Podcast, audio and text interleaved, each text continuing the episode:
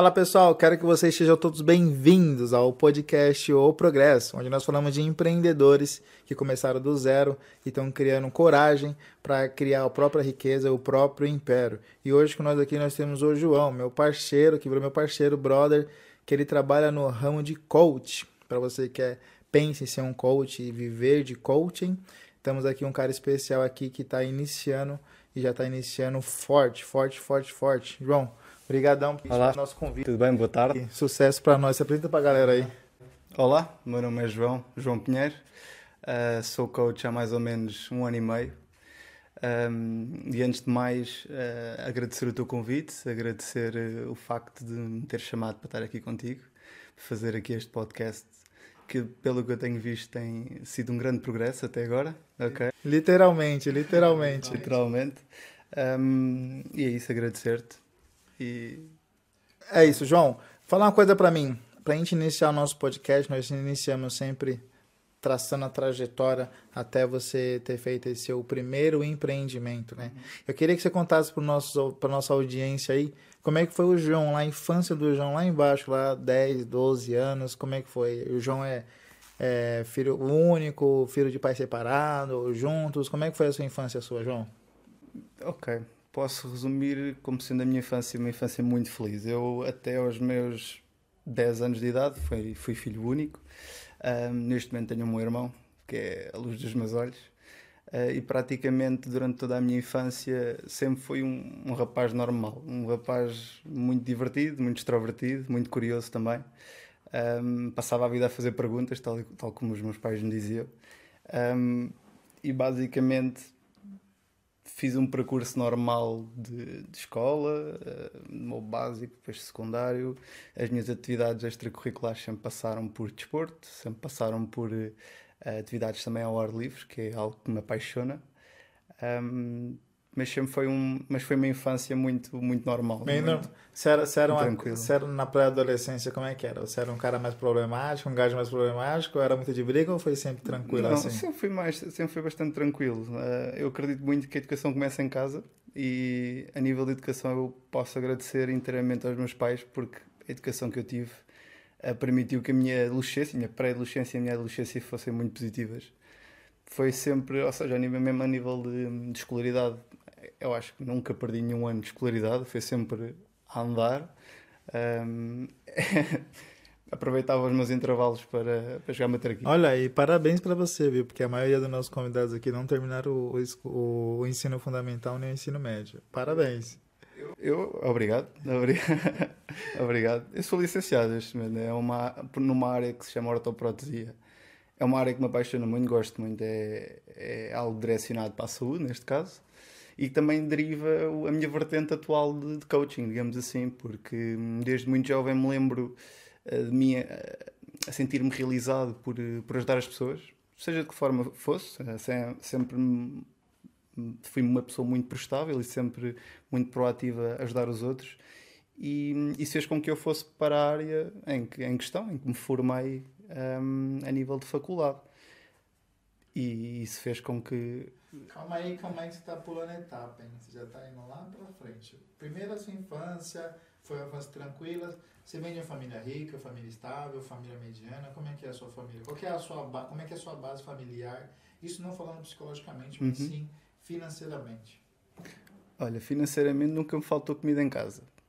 Ok? Nunca, também não nunca fui desbanjar, minha família nunca foi desbanjar dinheiro, nem, nem, nem que se calhar consigo considerar uma classe média alta, mas uma classe que por isso simplesmente o básico para, para se viver, o básico para se ter em casa sempre, sempre houve uh, e sempre e nunca me faltou nada, dizendo assim. Um, em casa sempre foi um ambiente tranquilo. Uh, eu atualmente, os meus pais estão separados, mas na infância, pronto, eu cresci com eles. Com, os pais juntos. Exatamente, cresci com, com, os dois em casa. A nível de ambiente, era um ambiente no, normal, natural, uma família portuguesa, bastante portuguesa até. um, e sempre foi algo que, que, também eu olho para trás e vejo que o facto da minha família ter sido coesa até, até há poucos anos também permitiu eu ser a pessoa que sou hoje. Um, com os valores, com os princípios, com as crenças que tenho, algumas a serem trabalhadas, outras a, a, já estarem a ser, a ser trabalhadas, outras que ainda nem sequer peguei nelas, porque existem várias também, com certeza. João, é, quando, quantos anos você tinha quando você trabalhou pela primeira vez? Quando você foi remunerado pela primeira vez? Qual foi a sua idade? Você lembra? Lembro. Depois o primeiro falou assim, olha Felix, aqui é pra você ter feito isso. Foi. Então foi, basicamente fui trabalhar com o meu pai, o meu pai é eletricista, e na altura, pronto, ele precisava de alguém para ir ajudá-lo a, a, entregar ferramentas, a passar aquilo e aquilo. Uh, e foi a primeira vez que, com mais ou menos 16 anos, fui para as obras com ele sem. sem 16, 16. 16. 6 era um bocado precoce.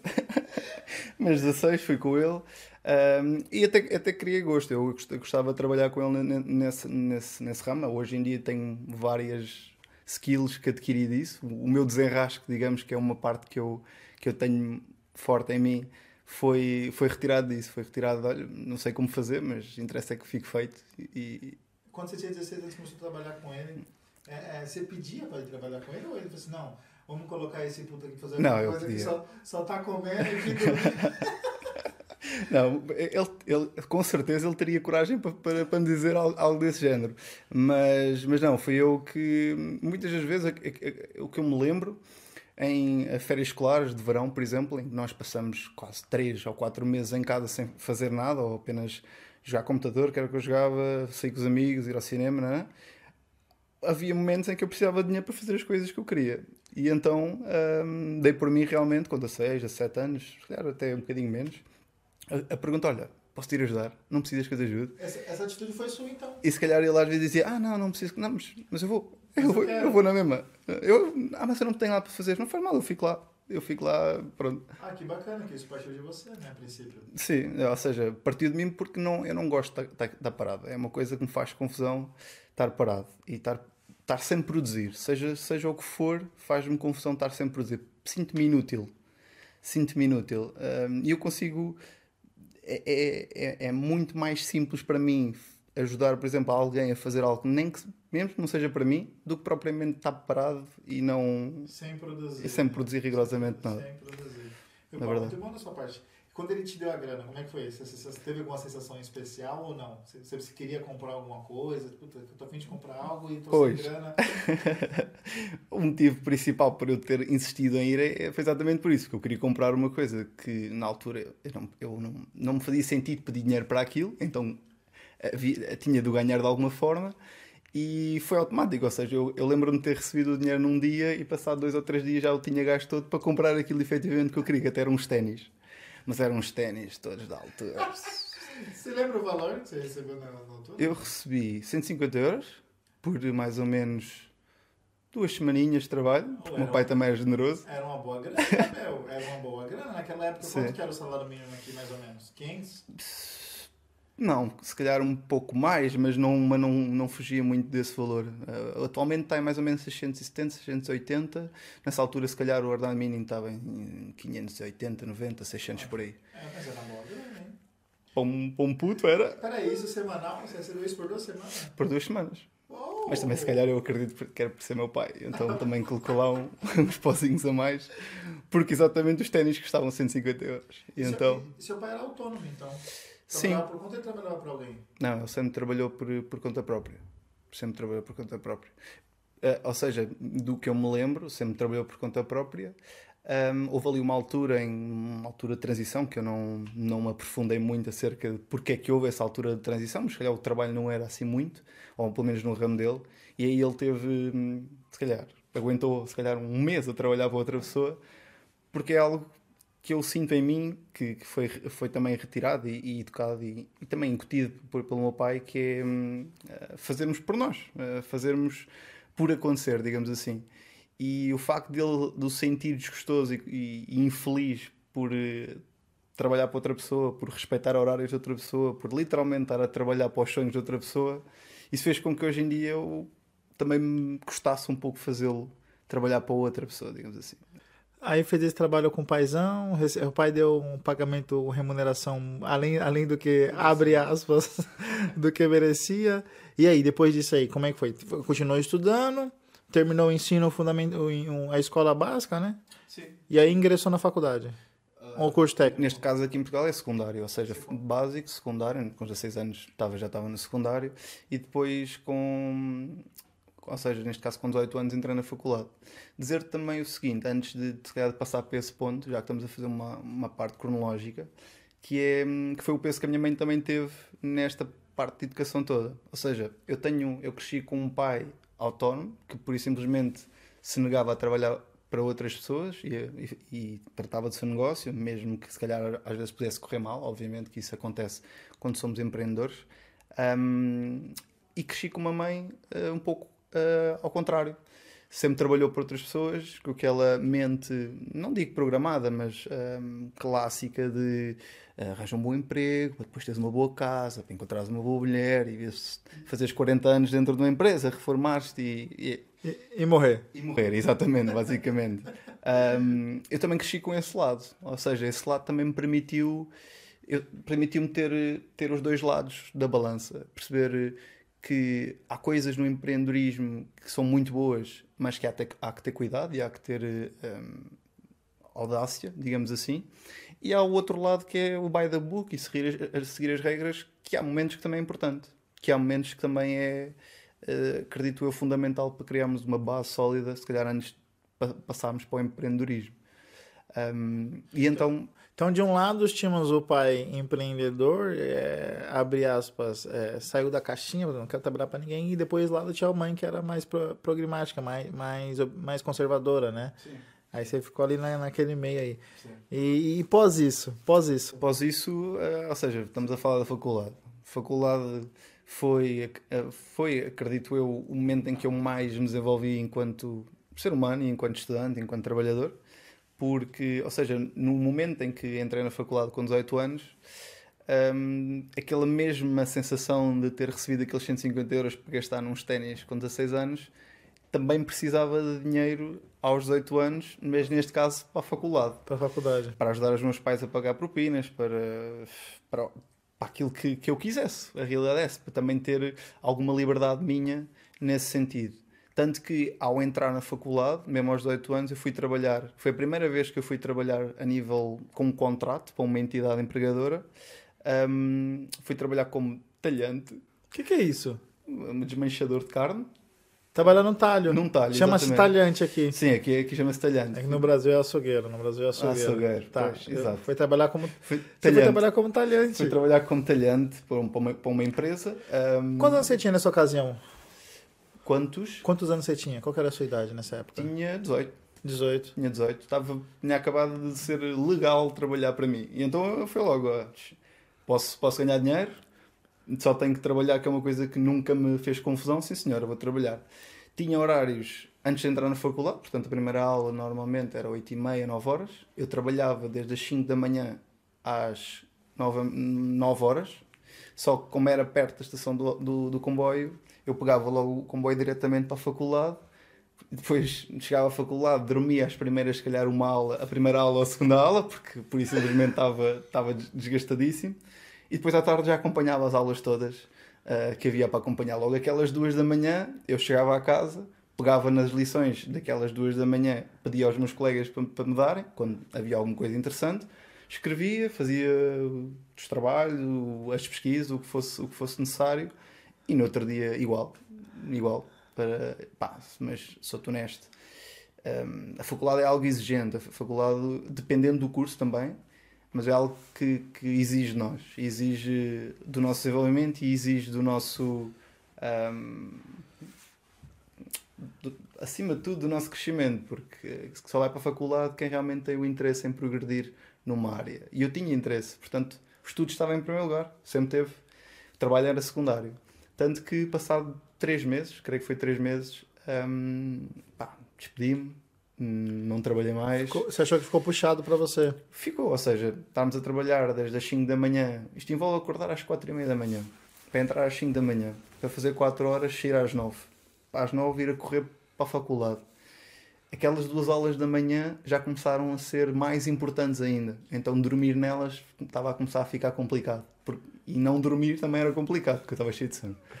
Uh, e depois à tarde, fazer todo o acompanhamento das aulas de tarde, chegar a casa e ainda ir fazer os trabalhos ou fazer as pesquisas que, que fosse, era pouco comum eu deitar-me se calhar antes da- das 11 ou 11 e meia da noite. Estava mesmo puxado. Estava mesmo complicado, andava a dormir 5 horas ah, por dia 4 a 5 Por aí. horas. E estava estava a começar a ficar complicado e a faculdade estava a começar a ficar para trás. E isso foi algo que eu não de todo quis deixar que acontecesse. Também começou nessa mesma altura, também vinham as praxes, vinham as festas, vinha toda a parte associada à faculdade. Pá, que uma pessoa Como não é que aguenta. conciliava tudo? De género. Eu, eu um ponto que que corpo que ia aguentar isso? Exatamente, exatamente. Foi, o meu corpo de todo não aguentou. Porque, Quanto tempo de facul essa aí? Ou seja, integral foram 4 anos. Foram 4 quatro anos integrais. Sim. 3 anos de hum, teórico-práticas. E depois o último ano ah, é, é só prática, é estágio, digamos assim. Pro... Como é o nome dessa faculdade? Protético? Pro... Ortoprotesia. A Or- faculdade é na Expo, pronto, também não interessa o nome, mas o curso chama-se Ortoprotesia. Um, e basicamente é um, é um técnico que realiza produtos um, ortopédicos, médico-ortopédicos, desde o que é básico nós conhecermos, que é uh, palmilhas, um, é Pa- é palmilha? palmilha, A palmilha do, do sapato? exatamente, Dos tênis? dos ténis. Você sabe, fez, é, Eu sei fazer isso. Eu faço isso. Precisa saber fazer isso, pá? Não é só cortar, não? Uh, a, simples, a simples razão pela qual é preciso saber fazer isso é porque nós, uh, os nossos pés são a base do corpo. E nós, nos nossos pés temos uma quantidade infindável de ossos, ligamentos, tendões, tudo o que é. A caralhada toda. Exatamente, essa a caralhada toda. E pôr um- uns tijolos debaixo dos nossos pés, de certeza absoluta que não vai ajudar em nada. Então, obviamente que é preciso Tem- estudar tem um- um bocado sobre isso. Tem um profissional para isso, então. Há um Eu não profissional sobre sabia. isso. É normal, em Portugal não é de forma nenhuma ah, respeitada esta, esta área. Esta área. Não, é, parece que quase que somos vistos como, como trolhas, é uma coisa, uma coisa muito estranha. É verdade, passamos 4 anos a amarrar, a, a ter, a ter cadeiras de medicina, de tudo o que é ah, virado para a parte médica, para depois sermos tratados quase como trolhas. Como de qualquer coisa. Exato, não faz sentido. Já um contrassenso muito interessante. Eu também estive em Espanha, eh, pronto, a nível das práticas, já que, que nessa, já estamos a avançar para essa parte também da minha cronologia nesse sentido. Eu estive em Espanha a estagiar e estive lá a trabalhar numa, numa ortopedia também, mesmo no final do curso. E é muito controverso porque em Espanha eles não têm uma entidade formadora, ou seja, não há uma faculdade que ensine aquilo que nós fazemos, mas é onde está a maioria dos postos de trabalho a nível de ortopedia. E até, e até o maior número remunerado, né? E exatamente, remunerado. e exatamente. Então é super contrassensual. Ou seja, em Portugal somos formados, mas trabalho, chapéu. Em- Espanha não há formação, mas trabalho, Mas é aos montes. É, no Brasil, se eu não me engano, galera, se vocês sabem se. Eu acho que no Brasil não tem esse, essa, esse curso superior. Eu acho que é só um curso técnico de protético e mandar bala e trabalhar e ganhar dinheiro. Nessa, você terminou, chegou a terminar a faculdade. Claro, claro. Começou a fazer esse estágio na Espanha. Exato. E, e o, a Ih, Remuneração? remu- Ih, espera, espera que eu vou falar, vai isso aí. Manda vir que eu sei. E a remumema... Ih, Essa, tá, enfim, sem essa, essa palavra mesmo. remumemação. Ora, remu. Remuneração. Remunera... Eu sei Isso, essa, essa. Re- Remuneração. Essa. Acho que é Tá isso. bom. Ficou. É bem na Espanha, muito melhor que em Portugal. Não, não tem, não tem, não, não tem comparação sequer, não tem comparação. Ah, em Portugal, se calhar, somos considerados como merecedores de um ordenado mínimo, por exemplo. Em Espanha não há, não, nem sequer há hipótese para sermos só remunerados como um ordenado mínimo, porque ah, eles, eles olham para, os nossos, para o nosso trabalho como realmente ser, ser algo importante e, necessário de ser bem remunerado, porque na realidade, se nós olharmos bem, eu não sou só um trolha que faz eh, palmilhas ou que vende fraldas a velhinhos.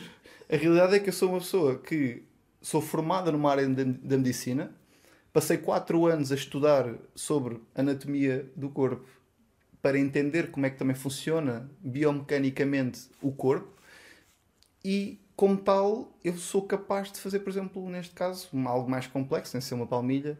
Por exemplo, há uma doença que se chama escoliose, ok? Que é uma, ou seja, uma deformação até tridimensional da, da coluna.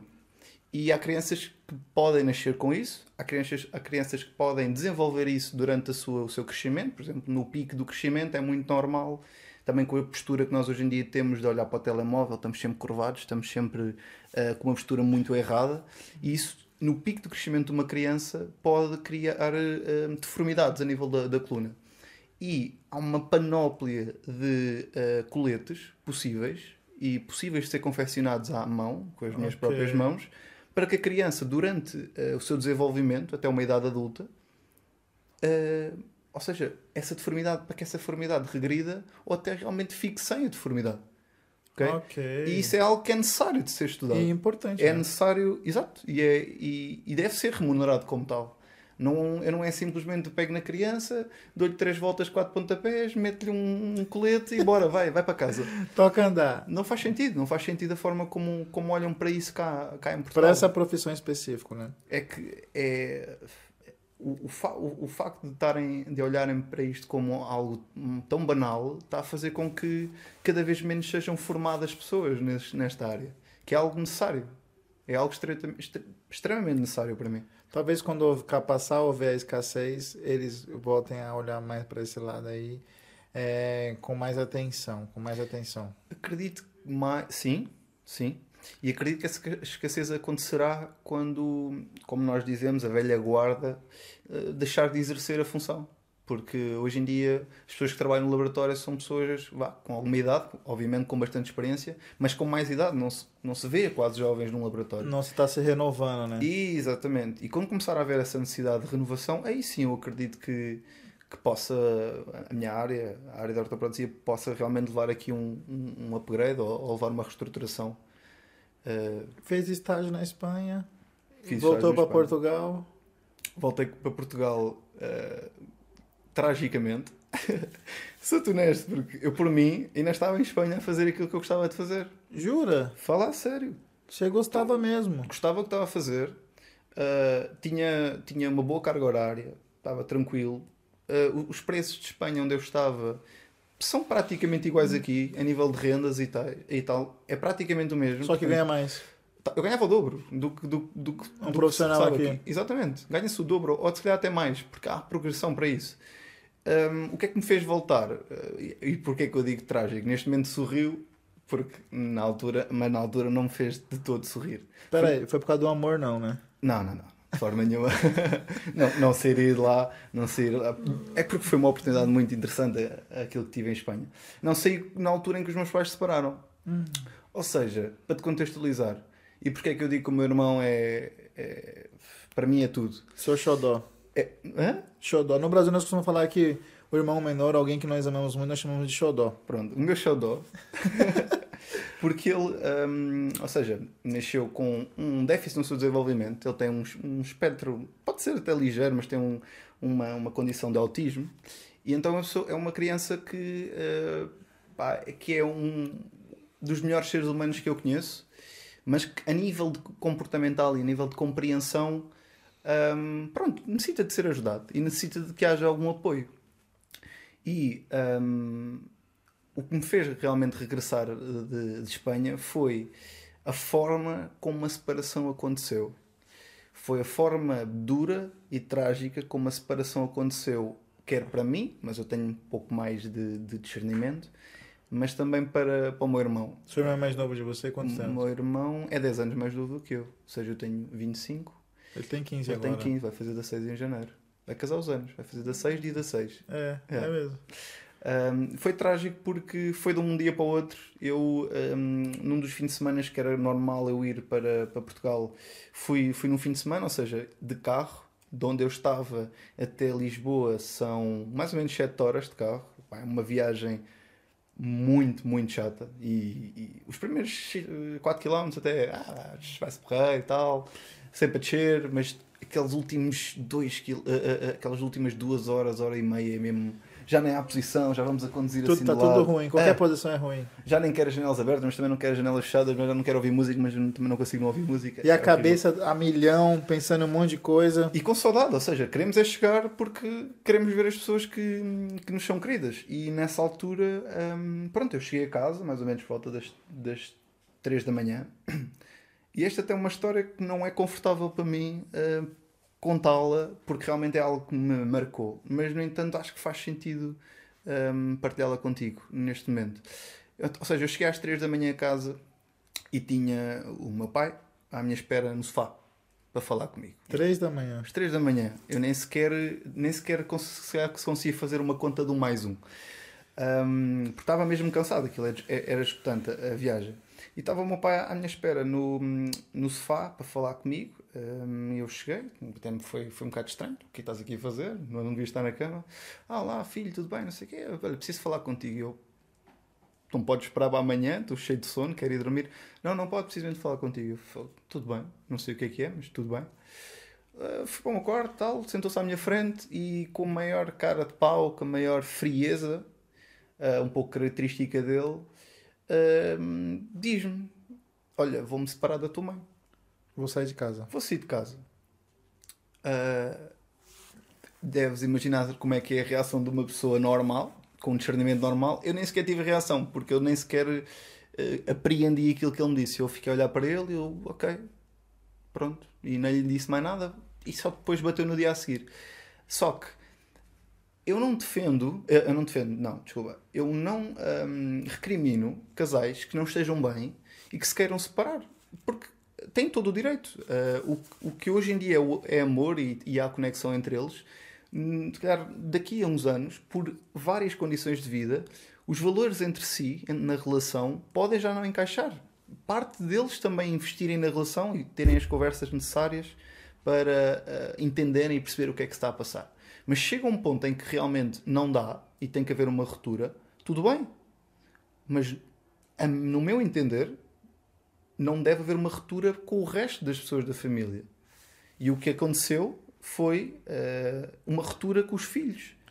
Ele separou da mãezoca e separou de todo mundo. Separou-se da família totalmente. Ele pura e simplesmente abandonou a família uh, e, foi para, e foi viver a sua história de amor com outra, com outra pessoa. Uh, e a forma como o fez, para mim, é fácil de.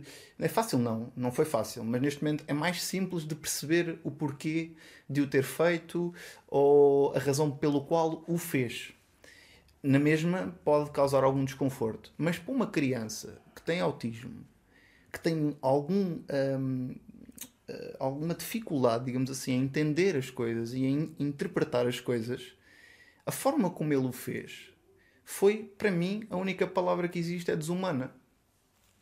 Porque... Mexeu muito, né? Com, hum. com, a estrutura de alguém que, abre aspas, não tem um psicológico ainda formado e, e uma característica ali já pronta, né? Exatamente. E, e, e, foi... Ou seja, é exatamente isso que disseste, acompanhado de ser uma criança que, obviamente, vê o pai como um exemplo e que raio de exemplo é que se dá a uma criança, principalmente uma criança que se calhar não consegue interpretar da mesma forma a ação que ele teve. Estás a ver? Porra, deve ter sido difícil para caramba. Foi complicado. E por isso é que eu digo que o meu regresso a Portugal foi trágico. Porque eu literalmente uh, fui para a Espanha e estava a receber do Belo, como se diz, e vim para Portugal com uma mão à frente atrás. Sem ah, emprego. Sem emprego.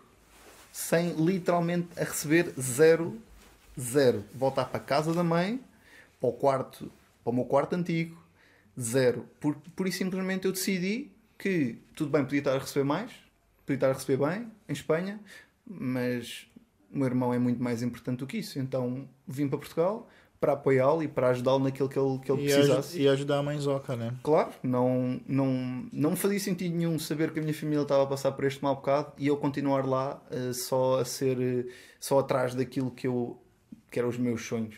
Porque o que é os sonhos num, num momento... Eu defendo muito que nós temos, um, ehm, nós temos ambições, temos sonhos, temos objetivos. Só que há variáveis na nossa vida e neste caso, em particular comigo, que é a única coisa que eu posso falar, uma das variáveis principais, que é a minha família, alterou completamente. Então o meu sonho também altera. A minha, a minha linha de, de, condutora também altera. E não há mal nenhum nisso. Não há mal nenhum nisso. É, apenas é, somos seres adaptáveis, somos, somos seres de mudança. E essa mudança foi necessária de me acontecer em mim, acontecer na família, mas também te digo que hoje em dia tenho uma família de sonho. Se tinha que acontecer aquilo, graças a Deus que aconteceu, e se, graças a Deus que aconteceu da forma como aconteceu. Isso tem 10 anos já que aconteceu, essa hum, ocasião? Não, não, não. Então, se eu estava em Espanha, isto tem mais ou menos 4 anos. Da, su, da, da sua parte, isso está superado? Da minha parte está superado. Da minha parte já não é algo que me retire o sono. Só há ainda um pouco, alguma coisa que, que, que, mexe comigo, porque eu não falo com o meu pai há, desde. Pronto, desde que isso aconteceu. Desde essa ocasião. Desde essa ocasião. E a única coisa pela qual ainda mexe um pouco comigo é que gostava só de, ter, de entender. Gostava só de entender, de fazer a questão e entender porque é que ele fez o que fez. Desculpa, até diz, diz. desculpa até meu intrometimento aqui, mas é porque a nossa ideia justamente é poder ajudar as pessoas, a nossa audiência. Talvez alguém esteja passando por isso na eu, ocasião. Sim, sim. E esse é o maior propósito do nosso canal. É, desde a, daquela ocasião, o velho não entrou mais em contato com você, literalmente? Eu, pronto, já que me faz essa pergunta, eu vou, eu vou partilhar contigo as duas formas de interação que houve dela, dele para comigo. Uma delas foi passado um mês, passado um mês da separação, enviou-me uma mensagem a dizer que se tinha casado. Calma. Passado dois ou três meses, mandou-me outra mensagem a dizer que eu tinha de ter um irmão. E não houve mais nenhuma tentativa de contacto. Por isso é que eu digo: se estiver a acontecer mais alguém, a única, a melhor dica que eu posso dar é: número um, se me sentirem necessidade, vão falar com a pessoa para entender o porquê, a real razão que fez a pessoa ter este tipo de, de comportamento. Porque a pessoa não é a pessoa, não há pessoas más, não há pessoas boas, há pessoas que têm comportamentos uh, duvidosos, duvidosos ou se calhar que têm comportamentos que se calhar que são pré-programados da sua vida também. Que, o, que é, o que passaram, por exemplo, uh, uma especulação que eu posso ter é ele fez o que fez porque se calhar viu o pai a fazer o mesmo à mãe, por exemplo. Só replicando, né? Só replicando, exatamente. Mas a, a dica que eu dou é exatamente isso: se sentirem necessidade, vão resolver, vão falar. Se não sentirem necessidade, Toca a vida. Caguem nisso. Caguem nisso. Ele vai continuar a ser pai, obviamente, mas caguem nisso, porque a realidade é que se olharmos para o ponto positivo de tudo o que aconteceu, eu tenho mais a retirar de coisas positivas do que coisas negativas. Porque comecei a constatar que a pessoa, ainda bem que saiu da minha vida, porque era uma pessoa tóxica. E pessoas tóxicas nós não devemos manter na nossa vida. Porque literalmente puxam-nos para um, para um ponto, puxam-nos para um, para, um, para um patamar que provavelmente será um patamar muito inferior ao nosso potencial. E isso foi isso que, que a minha reflexão toda me levou. Uh, nem sequer pretendo falar com ele mais nesse, nesse aspecto. Você pretende, isso vai acontecer, sim, só sim. não é o momento ainda. Só não é o momento, exatamente. Só, só é exatamente, exatamente. Por isso é que eu digo, pá, é, avancem com a vida e, e deem continuidade. Exatamente. Está com sede? Produção? A produção já, já produziu ali o negócio ali pra nós tomar. Pega lá, pega ali pra gente. Opa! Espetáculo. Chique, chique, chique, chique. Super chique. Espetáculo. Fala peitar lá não, Dani? Oi? Acho que fala peitar lá na geladeira. Sim, sim, tá. Não, tá, tá pego. Vou entregar tudo aí, vou entregar toda essa... essa... Vou cobrar no final, né? Já trabalhou na restauração? Já trabalhei no restaurante. É, vamos chegar lá, né? Vamos amigão, chegar lá. Eu já trabalhei em tudo, amigão. Olha lá. e nunca me vou negar a trabalhar. Oi, coloquei. Deixa eu meter isso aqui. Pega outra coca lá, Dani. Tem mais uma coca lá. O menino disse que gostava muito de cola. e é isso. Aproveitar que como a, o Dani já cortou nosso, nosso assunto aqui, nós temos um um, uma parte aqui no nosso programa onde eu te dou um presente e você oferece um presente para ah, mim. Giro. E é justa... Não tem mais? Não. Então tá, acabou, vai ter que ser essa mesmo. nem, nem, nem o Red Bull tem? Tem, tem Red Bull. Por favor. Deixa, deixa eu ver isso aqui, não. Da, da, você quer beber ele? Não, não, deixa Fica à vontade. Pode trazer, pode trazer que nós vamos beber tudo aqui. É, onde eu te dou um presente ok e você me entrega um presente. Tá bem? Estás preparado para o meu presente? Olha, pessoal, galera, eu vi ele chegando, eu vi ele chegando com, com um saquinho dentro do bolso. Isso deve ser um presente, não deve ser tão bom não, hein? Deixa... Vamos lá, vamos lá, João, mostra esse presente pra gente. Começa eu então. Então, eu vou-te... Este é o meu presente. E... Mas o meu presente, ou seja... Oh, peraí, peraí, o presente é meu e você que vai abrir meu presente? tá só. Quero uma explicação, mas. Me dá que eu vou abrir o meu presente. Ok. Boa, boa. Ok. Tá aqui, calma que eu vou entregar o seu presente. Provavelmente vai ser difícil você adivinhar o que que é. Ok. É isso aí. Então vou abrir a primeira. Agora, por favor. Ui. Ui, que eu desde que entrei nesta porta queria estava a desejar uma destas. É isso aí. Espetáculo. É pra nós beber nossa usar, bebida. Agora, nós vamos usar ela agora já, deixa aí. E agora eu vou abrir o meu. O progresso. Agora eu vou abrir a minha. Força. Antes- Dani, antes ah, de- Pode colocar aí no chão. Antes de abrires a tua prenda, vou só explicar um pouco, porque é uma prenda um pouquinho usada, ok? ou usada. Ahm, o que está aí dentro tem mais simbolismo. Pessoal, eu acho que é uma carta, viu? Não é possível, ele tem uma carta aqui, tá se declarando pra mim. Ah, ou seja, o significado é mais e tem a ver com o progresso. Ou seja, eu fui escoteiro e normalmente se diz uma vez escoteiro, sempre escoteiro. E normalmente aquilo que eu, que eu te vou oferecer, ou seja, ah, aquilo que está dentro desse envelope, simboliza exatamente o progresso. Porque quando, quando nós ah, transportamos isso connosco para uma vida no campo, isso é uma ferramenta que nos permite o progresso, que nos permite ah, sei lá, cortar, eh, realizar uma, uma, uma ação, desempenhar uma tarefa e por simplesmente se calhar progredirmos durante a vida em campo, neste caso. Ah, e é por isso que eu te estou a oferecer esse, esse presentinho, não por outra razão qualquer eh, mais. Ah, espero que não seja uma carta, viu? Não. Vamos lá, vamos lá, vamos lá. Isso aqui morde não, né? Depende. Boa. Tem dois presentes aqui, pessoal. Primeiro presente é um... Como é que vocês chamam isso? Isso é uma. É um, pode ser Porque eu, um vou- eu vou dizer como é que nós... É isso, é, mesmo, é o mesmo nome que nós usamos lá. Quase ficou surdo aí agora, né? Mais ou menos. Pessoal, é um canivetinho com o nome O Progresso. Amei, amei, amei, amei, João. Muito obrigado. Aí, galera. Daniel, você não mexe comigo não, aí, Ricardo. Agora eu tô, tô, tô armado agora, hein? Vai aqui pra nossa estante junto Completamente legal, tem três dedos de, de comprimento a lâmina, Mas portanto. Não tem problema, mesmo se não fosse legal. Então, se alguém tiver a ver, completamente Aqui, legal. Dani. Aí. Aqui. Fica aí que é um espetáculo. Olha para Top, isso. do lado da caveirinha do, do, do Zé Lito. Espetáculo. Do nosso old school. Vamos lá ver o que, que tem e tem mais outra aqui. coisa dentro do envelope, que é uma para, um para ti e outro para, para, Para a para equipe? produção. Exatamente. E isso, tal e qual, é, são nós da amizade. Aí, olha pessoal, a primeira vez que um convidado traz um presente literalmente para todo mundo da equipe. Temos cinco desses. São, são nós da amizade. Pronto, como o próprio nome indica, simboliza isso. Explica pra gente como é que funciona isso aqui, pra nossa câmera ali. Pra sua câmera, na verdade. Ok, são, são, duas, são duas linhas e a junção da- das linhas cria um quadrado no centro. Ok? Um quadrado é um sólido geométrico sólido, sem, sem imperfeições.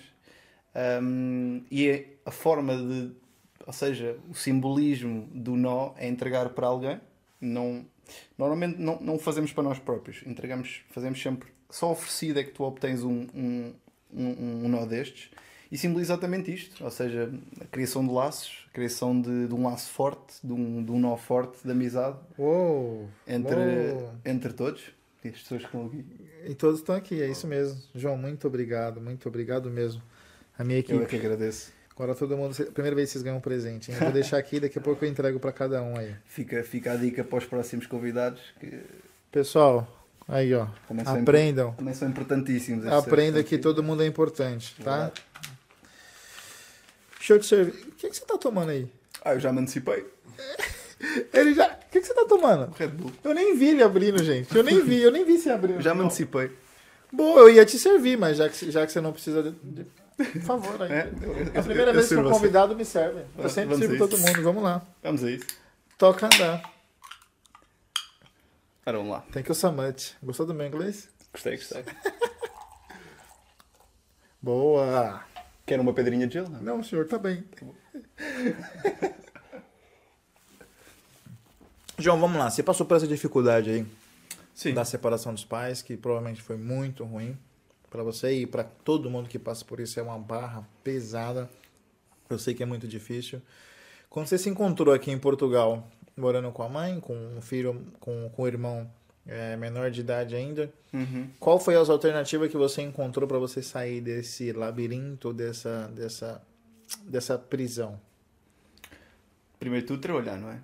Seja de que forma for, não exigiria à minha mãe que me voltasse a pagar as minhas coisinhas. Portanto, a primeira coisa que eu fiz foi trabalhar, seja procurei em todo lado. E o primeiro e, o primeiro e único sítio que, que na altura fui, fui trabalhar foi para a restauração. Foi a minha primeira e única experiência na restauração. Hum, pá, mas o que, que é que eu te posso dizer acerca disto? Literalmente uma exploração, não é? Eu Pô, estava- O pessoal que trabalha com a restauração aí, vocês são vitoriosos, viu? Porque, eu respeito muito. porra, Eu respeito mesmo muito porque porque é muita hora Uh, é, é, um, é, um, é um lidar com o stress diferente porque os clientes estão à nossa frente então o stress tem que ser literalmente escondido Um, a forma como, como às vezes é remunerada não é a melhor Não é às vezes, viu? É, acho que majoritariamente a grande massa esmagadora não paga bem. Pois, e não, de certa eu posso dizer valores se quiseres, mas eu estava a receber uns míseros 300 euros por mês, 300 euros por mês onde estava, onde estava a trabalhar, a recibos verdes. Ainda 300 euros ainda recebo verde? Exatamente, no entanto, como era, foi, foi o primeiro ano de recibos verdes, há isenção e tal e tal e tal, Ah, tá. então, portanto, vinham os 300 euros na íntegra. Pá, mas não, de, de forma nenhuma, eh, foi um- uma chapada de luva branca, sei lá, foi um golpe muito, muito grande. Uma pessoa que estava a O sair. gajo aqui ganhava quanto? Estava a ganhar pra- perto dos 1500 euros em Espanha, De 1.500 para 300 euros. passar para zero e depois Uou. passar para 300, que, ou seja, deu para, deu para viver ali os primeiros momentos, de ajudar a minha mãe também no, no, no que, no que necessitasse, porque a realidade é que começou só a haver um ordenado em casa, começou o meu irmão, por ter as suas necessidades, também requer alguma, é uma renda mensal eh, forte, digamos assim. O seu, o seu irmão é aposentado? É reformado? Ok, O seu irmão? o meu irmão, Sim? o meu irmão neste momento tem 15 anos, não, Não, por causa do déficit dele. Não, Não ou consegue. seja, tem, tem ajudas. Tem Ok, ajudas. ok. No entanto, como hum, há vários graus de, de, Ah, de ok. autismo e no, no caso dele não, não há uma incapacidade laboral. Ok. Há uma incapacidade grande, de certeza, é com a sociedade, que a sociedade também, eh, sou-te honesto, uma criança diferente no meio da sociedade é algo cruel. A sociedade é cruel para com, para com crianças e para com pessoas que, que necessitem de algum tipo de, de estimulação diferente. Hum, mas, mas como tal, também com, com aquilo que eu recebia, pronto, uma parte ia, ia para a minha mãe, obviamente, outra parte vinha para mim, porque também como estava em casa, Engraçado, mas que parte? Ainda, ainda você conseguia dividir os 300 ainda em algumas partes ainda. Fazia milagre, literalmente milagre. É, ou seja, ao ponto de. Ou seja, um mês tem 30 dias. Eu tenho 300 dias. Portanto, 300 a dividir por 30 dá 10. Então, eu só posso gastar 10 euros por dia no máximo para que realmente isto funcione corretamente. Eu, como quem diz, o dinheiro que vinha para casa. A casa podia gastar 10 ao dia. Do meu, exatamente, do meu, do meu, da minha parte só podia gastar 10 ao dia, seja o que fosse. E ainda dava para manobrar, né? dava para beber um café, para pôr gasolina, para. Fazia mágica, viu? Fazia. Deus Não, é maravilhoso. Deus é maravilhoso. A realidade é essa, porque naquela altura ah, tive mesmo que me dobrar de várias formas, de várias formas. E de- depois, obviamente, que a parte eh, que o meu pai me deixou começou a fervilhar cá dentro do género. 300 euros não é de todo um salário que tu deves sequer eh, Aceitar. aceitar, exato, ou sentir justo por tal. Pronto, e comecei a também ao, ao- o facto de estar a, a- tive um ano, e, um, ano, um ano e dois meses em Espanha, então o facto de regressar também parece que já faz- era, era esquisito para mim andar em Lisboa, andar nos transportes públicos, parece que as coisas ainda tive algum tempo para me adaptar. E após me, adaptar também eh, estabilizar um pouco a minha cabeça e os meus pensamentos e tudo mais, comecei à procura de, de, outro- de outros empregos, digamos assim. E, ao ponto de, passado dois, três meses, ahm, deixei, deixei o, o, o restaurante, fui trabalhar por uma cadeia de supermercados novamente da parte da manhã, ou seja, entrava às 6 da manhã e saía mais ou menos às 11 da manhã. Fazia só, fiz só isso durante se calhar um mês, hum, sempre à procura de mais alguma coisa para, para, para complementar isto. e consegui outro part-time ao final do dia noutra hum, cadeia, não de supermercados, mas noutra cadeia de, de retalho, neste caso. Hum, e então trabalhava das 6 da manhã às 11 da manhã. A tarde era para, uh, pura e simplesmente, descansar, ler, um, ler os livros, pensar, pensar no assunto que estava ali no elefante grande que estava na sala. Um, e depois, ao final do dia, ia trabalhar até às 11 da noite, mais ou menos. E depois, no outro dia, igual. Mas, e sou-te sincero, em dois part-times estava a receber mais do que se, em muitos trabalhos full-times que existem hoje, hoje, em dia. Eu acredito, eu acredito. Eu, eu, eu, eu já te vou, também já te vou um, falar sobre onde é, que, onde é que eu estive agora empregado nos últimos, nos últimos anos. E eu, eu não, quero, não significa que estivesse a receber mal, se calhar até estava a receber bem ou razoável para a realidade portuguesa, mas a realidade é que naqueles dois part-times recebia mais e tinha mais qualidade de vida do, do que se tivesse um emprego só. Exatamente. Como é que você articulava isso, sair de um para outro? Ou seja, saía de manhã, ou seja, aquilo, o, o, um, o supermercado era, era ao pé da minha casa. Portanto, eu ia para lá a pé, todos os dias de manhã. E depois, ao regressar, como também vinha cansado e tudo mais, demorava um tempinho chegar a casa, articulava no sentido de uh, depois à tarde levava o meu carro para um, a, outra, a outra empresa. Ao regressar, ia logo diretamente para a cama, porque no outro dia tinha que me levantar bastante cedo. Aí andei assim durante, se calhar, 4 ou 5 meses. Foi, ainda foi algum tempo nesta, nesta ginástica laboral, digamos assim. Bem uma ginástica, não é? É, a ginástica. E depois no meio, pronto, ia ajudando lá em casa, ia ajudando o meu irmão com, com, com, com a sua escola, com os trabalhos de casa, com as tarefas que tinha a fazer. Isto tudo misturado também, obviamente, com o meu processo de, de luto, por assim dizer, com a situação toda, que não foi fácil e tenho que agradecer muito a, muita paciência e muito mesmo de fundo do coração à minha família, particularmente à minha mãe que aguentou muito, porque... Porra, a velhinha, a velhinha passou por uma barra, viu? A velhinha passou por uma barra, eu com certeza. Fiz, não, fiz coisas que não, bah, não foram super más, mas que também não me arrependo muitas coisas que fiz, porque pura e simplesmente a raiva tomou conta um bocado de mim, as emoções de, de não perceber o porquê, porquê é que isto aconteceu, porquê que porque é que por simplesmente não podia ter sido uma separação normal como as outras, em que os pais uh, brigam e vão se desligando ao pouco isso, e, e, são amigos da mesma e coabitam uns com os outros e fazem ver o que é que é melhor para, para, para as crianças e tal. Pá, o normal, o normal que hoje em dia ouço as pessoas, uh, ouço os casais que são separados fazer. Só para teres noção, até, até o dinheiro que a minha mãe recebe para a ajuda do meu pai atualmente, teve que ser, teve que ir a tribunal. Deu trabalho. Até isso deu trabalho. Puta que pariu. Não foi de todo um, foi de toda uma separação muito complicada e que fez com que aos poucos eu fosse desligando daquela pessoa que eu não pronto, que é meu pai. Isso vai ter vai deixar, vai, vai ser sempre, né? É, o problema é que você ah, todo, todo esse embate aí da, da separação, você foi conhecendo um, um pai que você não conhecia, né? foi havendo um, um, um ser humano. Tá, um um, um, ser humano que você você acabou entendendo, pô, esse cara tava aí dentro. Isso é que foi o mais complicado. Isso foi decepcionante, né? Quando você tem, tinha expectativa de. E normalmente, principalmente no século masculino, quem é o seu herói é o meu pai. Normalmente, você tem essa figura. E aí você vê essa figura se distanciando, mas não só física, né? Mas psicologicamente essa figura paterna estava saindo distante de você por causa de toda a consequência, por causa do pós-separação, puta, preciso comprar isso, ah, não dá, tem que ir no tribunal, todo esse processo, acho que... Mesmo, e, e é, e é, é a, literalmente um pai saiu de herói para vilão, né? Em num espaço de um mês, ou menos.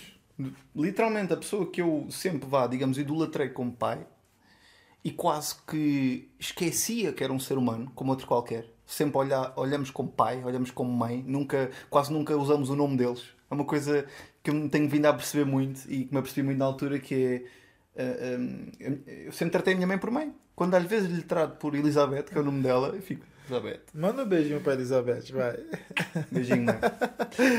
Um, é mais na ótica de, naquele momento, um, parece que saiu. Parece que a pessoa. Parece que ele tirou uma máscara, entendes? Parece que teve sempre com uma máscara posta tirou a capa. para ser, para ser aceito, aceito e para ser um pai, nananana. Só que naquele momento tirou a máscara E é uma pessoa que eu não quero ter ao meu lado neste momento da minha vida e é pouco provável que eu queira ter no futuro. Não vai deixar de ser meu pai, correto? Pai é pai. Agora, como pessoa, ele é uma pessoa tóxica. É- é- ou seja, é assim, é- é- aqui entra um pouco contrassensual aquilo que eu, que eu defendo. Ele não é uma pessoa tóxica. Ele tem programas mentais, tem comportamentos, tem crenças que o tornam uma pessoa tóxica. A pessoa não é o seu comportamento, ok? E ele teve comportamentos realmente hum, desumanos. Para comigo, para com o meu irmão, principalmente para com a minha mãe, muitos comportamentos desse género. Isso fez com que, obviamente, eh, é um pau de dois bicos. Cresci com alguma mágoa e alguma revolta e raiva, mas também cresci com muito mais força. Porque normalmente, quando acontece algo, um baque deste tamanho na nossa vida, Te fortaleceu? fortalece sempre. Te No, fortaleceu. no início pode, pode não acontecer, mas acaba sempre por fortalecer, porque nós, hum, aí está, como seres humanos somos seres adaptáveis e como tal começamos a, a percepcionar que a nossa vida atual está muito melhor do que estava com a presença daquela pessoa. Então significa que foi, de certa forma, positivo deixarmos de ter essa pessoa na nossa vida. E não significa que se calhar. hum, e não significa que não de- deixe de ser meu pai. Não, isso nunca vai acontecer. Foi ele que me trouxe ao mundo. Mas a nível de intimidade, de empatia, de, de amor, acaba, acaba por desvanecer. Como Eu entendo, Pronto. eu entendo perfeitamente. é, uma, é, um, é algo. É algo. Pronto, é giro na mesma. É algo É complicado. uma história. Mas é, é, é- é engraçado de, de compreender este lado da, da coisa, digamos assim. Vamos lá, não quero falar mais disso, Também não. porque porque acho que não te traz boas lembranças e pra mim também não vai trazer. Já foi explicado o que, aconteceu, a galera já pegou um insight aí, o que pode ser feito na, em ocasiões como essa. Voltando pro empreendedorismo, que é, o- esse é o nosso foco aqui. Vamos lá. Dois empregos, de manhã e de tarde. Vocês não conhecem o que eu vou dizer aqui, mas a galera do Brasil sabe. Ele se parecia o pai do Cris. Tem dois empregos e a mãe da Rochelle. Você não sabe do que eu tô falando. Não. A galera lá sabe. É, um mini, é uma minissérie lá muito bacana que tem uma audiência tremenda. Ok. Ficou durante nesses dois empregos, ganhava mais. Eu quero saber quando é que foi teve start para você trabalhar, se formar como coaching. Ou seja, quando é que. Quando houve ali o trigger, não é? Ou seja, O primeiro despertar foi quando? Foi assim, ah, nossa, o que, que esse cara tá fazendo? Acho interessante isso. Ou seja, o primeiro despertar foi ainda em Espanha. E vou-te contar essa história que é muito gira. Então, basicamente, nos. nos olha, nem sem saber, mas nas partes finais dos, dos momentos em que estive em Espanha, hum, a minha mãe eh, enviou-me enviou uma encomenda com, com queijos, com coisas de Portugal, coisas boas para eu me relembrar de Portugal, nananana. E tinha que perdão, e tinha que buscar ao, ao CTT, neste caso aos Correios. Espera espera só um minutinho. Diz, diz. Dani, mete um stories aí no nosso Instagram, tá? Faz favor. Você trabalha no seu Instagram ou não? Hum, Quer fazer um pequeno stories aqui? Dá pra ele que ele faz. Faz um stories. Pega o telefone dele lá, Dani, por favor. Pode, pode, pode. Ai, que filha da... filha da puta. Um, pegando nisso, ou seja, não, não trabalho tanto o Instagram neste momento, mas é algo que claramente neste momento da minha vida então que eu estou em transição, digamos assim. Obrigado. Só destrava e entrega pra ele, que ele vai fazer Tá um bem, tá trabalho bacana pra você. Tranquilo. Está feito. Vai ficar sem bateria, mas pronto, é o que der. Coloca na carga lá, Dani, também, por favor. Hum, como eu estava a dizer, é algo que eu estou a criar cada vez mais urgência neste momento de, de realmente poder apresentar um marketing digital às pessoas também para poderem chegar mais perto de mim, para eu também as poder ajudar. Também já vamos, já vamos falar desse lado de, do que é que eu faço atualmente, Ah, mas só contando a história e voltando à história. Tá, você recebeu os presentes lá. Exatamente, tive que ir lá buscar a encomenda hum, ao- aos Correios, que era, não era muito longe da minha casa, até fui a pé. E naquele momento, a, a nível de, de trabalho, pá, andava chateado, porque o meu patrão andava-me hum, andava um bocado a cortar as, as asas. Eu queria avançar e ele dizia: Não, não, não, calma. Eu queria avançar e ele dizia: Calma. Você sempre, tinha um, você sempre teve a veia empreendedora, né? Exato. Porque eu, eu falo pra todo mundo, para nossos convidados aqui, que um empreendedor, quando ele trabalha pra alguém, é um cachorro na coleira. Você quer fazer algo diferente, você quer mudar, quer avançar, e o cara, "Senhor, fica Sempre. aqui, fica aqui, fica aqui. E, e bacana você falar sobre isso, que foi quando você, você, você deu, teve o despertar. Exatamente, ou seja, foi no momento em que, por acaso foi no mesmo dia em que, ele, em que senti essa coleira apertar mais, porque eu queria, por exemplo, na altura ir falar com médicos para estar a interagir com eles, para saber claramente qual é que era o tratamento que os médicos queriam fazer na, na criança ou no, no idoso que, estava, que eu estava a tratar na, na ortopedia. Ah, e eu queria ir falar, eu, ser eu a falar com os médicos. E ele não, não me estava a deixar fazer isso, deixar, preferia que fosse outra pessoa. Ahm, e estava, como vocês dizem, puto da vida. E fui, e fui aos Correios nesse, nesse mesmo dia. Cheguei lá, completamente chateado da vida, tirei a minha senha, pus-me lá à espera para receber a encomenda. Eu olho para o lado e vejo, em espanhol, ah, assim um título que dizia: Todo es posible. Tudo é possível. Tudo é possível. Tudo é possível. Então tudo é possível. E eu, puta, tudo é possível, como assim? Deixa lá ver. E não olhei uma vez, desolhei, fiquei outra vez à espera da, da, da, da minha vez, olhei outra vez e eu, não, vou lá, vou pegar no livro. Comecei, a- comecei a folhear o livro. Era um livro isso. Era um livro, era um livro. Comecei a folhear o livro e era um livro, ainda hoje eu tenho em casa, que na altura, por muito engraçado ou não que possa parecer, eu não fiz nada que o livro mandou. Ou seja, eu comecei a ler o livro, mas o livro foi simplesmente um trigger para, na minha mente, começar a perceber que realmente tudo é possível. Realmente basta, ah, basta querermos, basta que o porquê seja forte, que, que realmente as coisas acabam por acontecer e a roda começa a girar. E foi, aquele livro foi o início. Porquê? Porque eu comprei o livro, num- numa compra de impulso, comprei o livro, vou levá-lo para casa, vou lê-lo todo. Cheguei, cheguei trouxe a encomenda Você lembra o nome do livro? Era, era É esse, esse. tudo. O, tit- o O título do livro é esse. Exatamente, todo é fácil. Tinha uma tinha Era um, um, um pôr do sol com uma pessoa de braços abertos. Todo é fácil. E basicamente explicava tudo tudo o que é, digamos, eh, metodologias também de coaching e depois eu lá tinha um exercício. Eu não fiz uma única página daquele livro, não fiz um único exercício. Mas o livro foi com, quase como um ícone para realmente eu começar a fazer por mim e a fazer para mim. E naquela altura peguei no livro, veio para casa, comecei a folheá-lo e andava com o livro para todo o lado. Mas quando eu digo para todo lado, era começar a ir para a porta do dia. Por exemplo, não tinha trabalho para fazer, sentava numa cadeirinha de rodas e começava a E folhear. livro. folhava o livro. Mas a ler, mas às vezes, às vezes abria assim numa, Alternativo, numa página alternada. lia, fechava, começava do início, começava do fim. Andei a brincar com o livro, até com o meu patrão. E, e, e tem- há uma pessoa que se vai rir imenso desta história. Até que o meu patrão que se me diz: se encara comigo no meio da, da, da oficina, e só eu, imagina, um, um, armazém enorme, uma, uma cadeirinha de rodas no meio, e eu ali sentado de lado, com trabalho para fazer, E a, ler, a ler o livro. E ele, João, que haces aí? E eu, lendo o livro, e ele, lendo o livro? Pero não tens trabalho para hacer? E eu, tenho, pero já vou, estou lendo o livro. Você é folgado. Abusado, E hein? eu, vale, e fui-se embora e deixou-me ler o livro. Tanto que quando eu disse-lhe que vinha embora para Portugal, eu não lhe disse a real razão. Quando vi, quando vi para, para, para, para Portugal, ele ainda hoje acha que eu vim para Portugal por causa do livro. Ele tem essa percepção? Tem tem a percepção de que eu vim para Portugal porque o livro realmente, pronto, fez-me mudar, fez mudar eh, o chip e vim para Portugal por causa disso.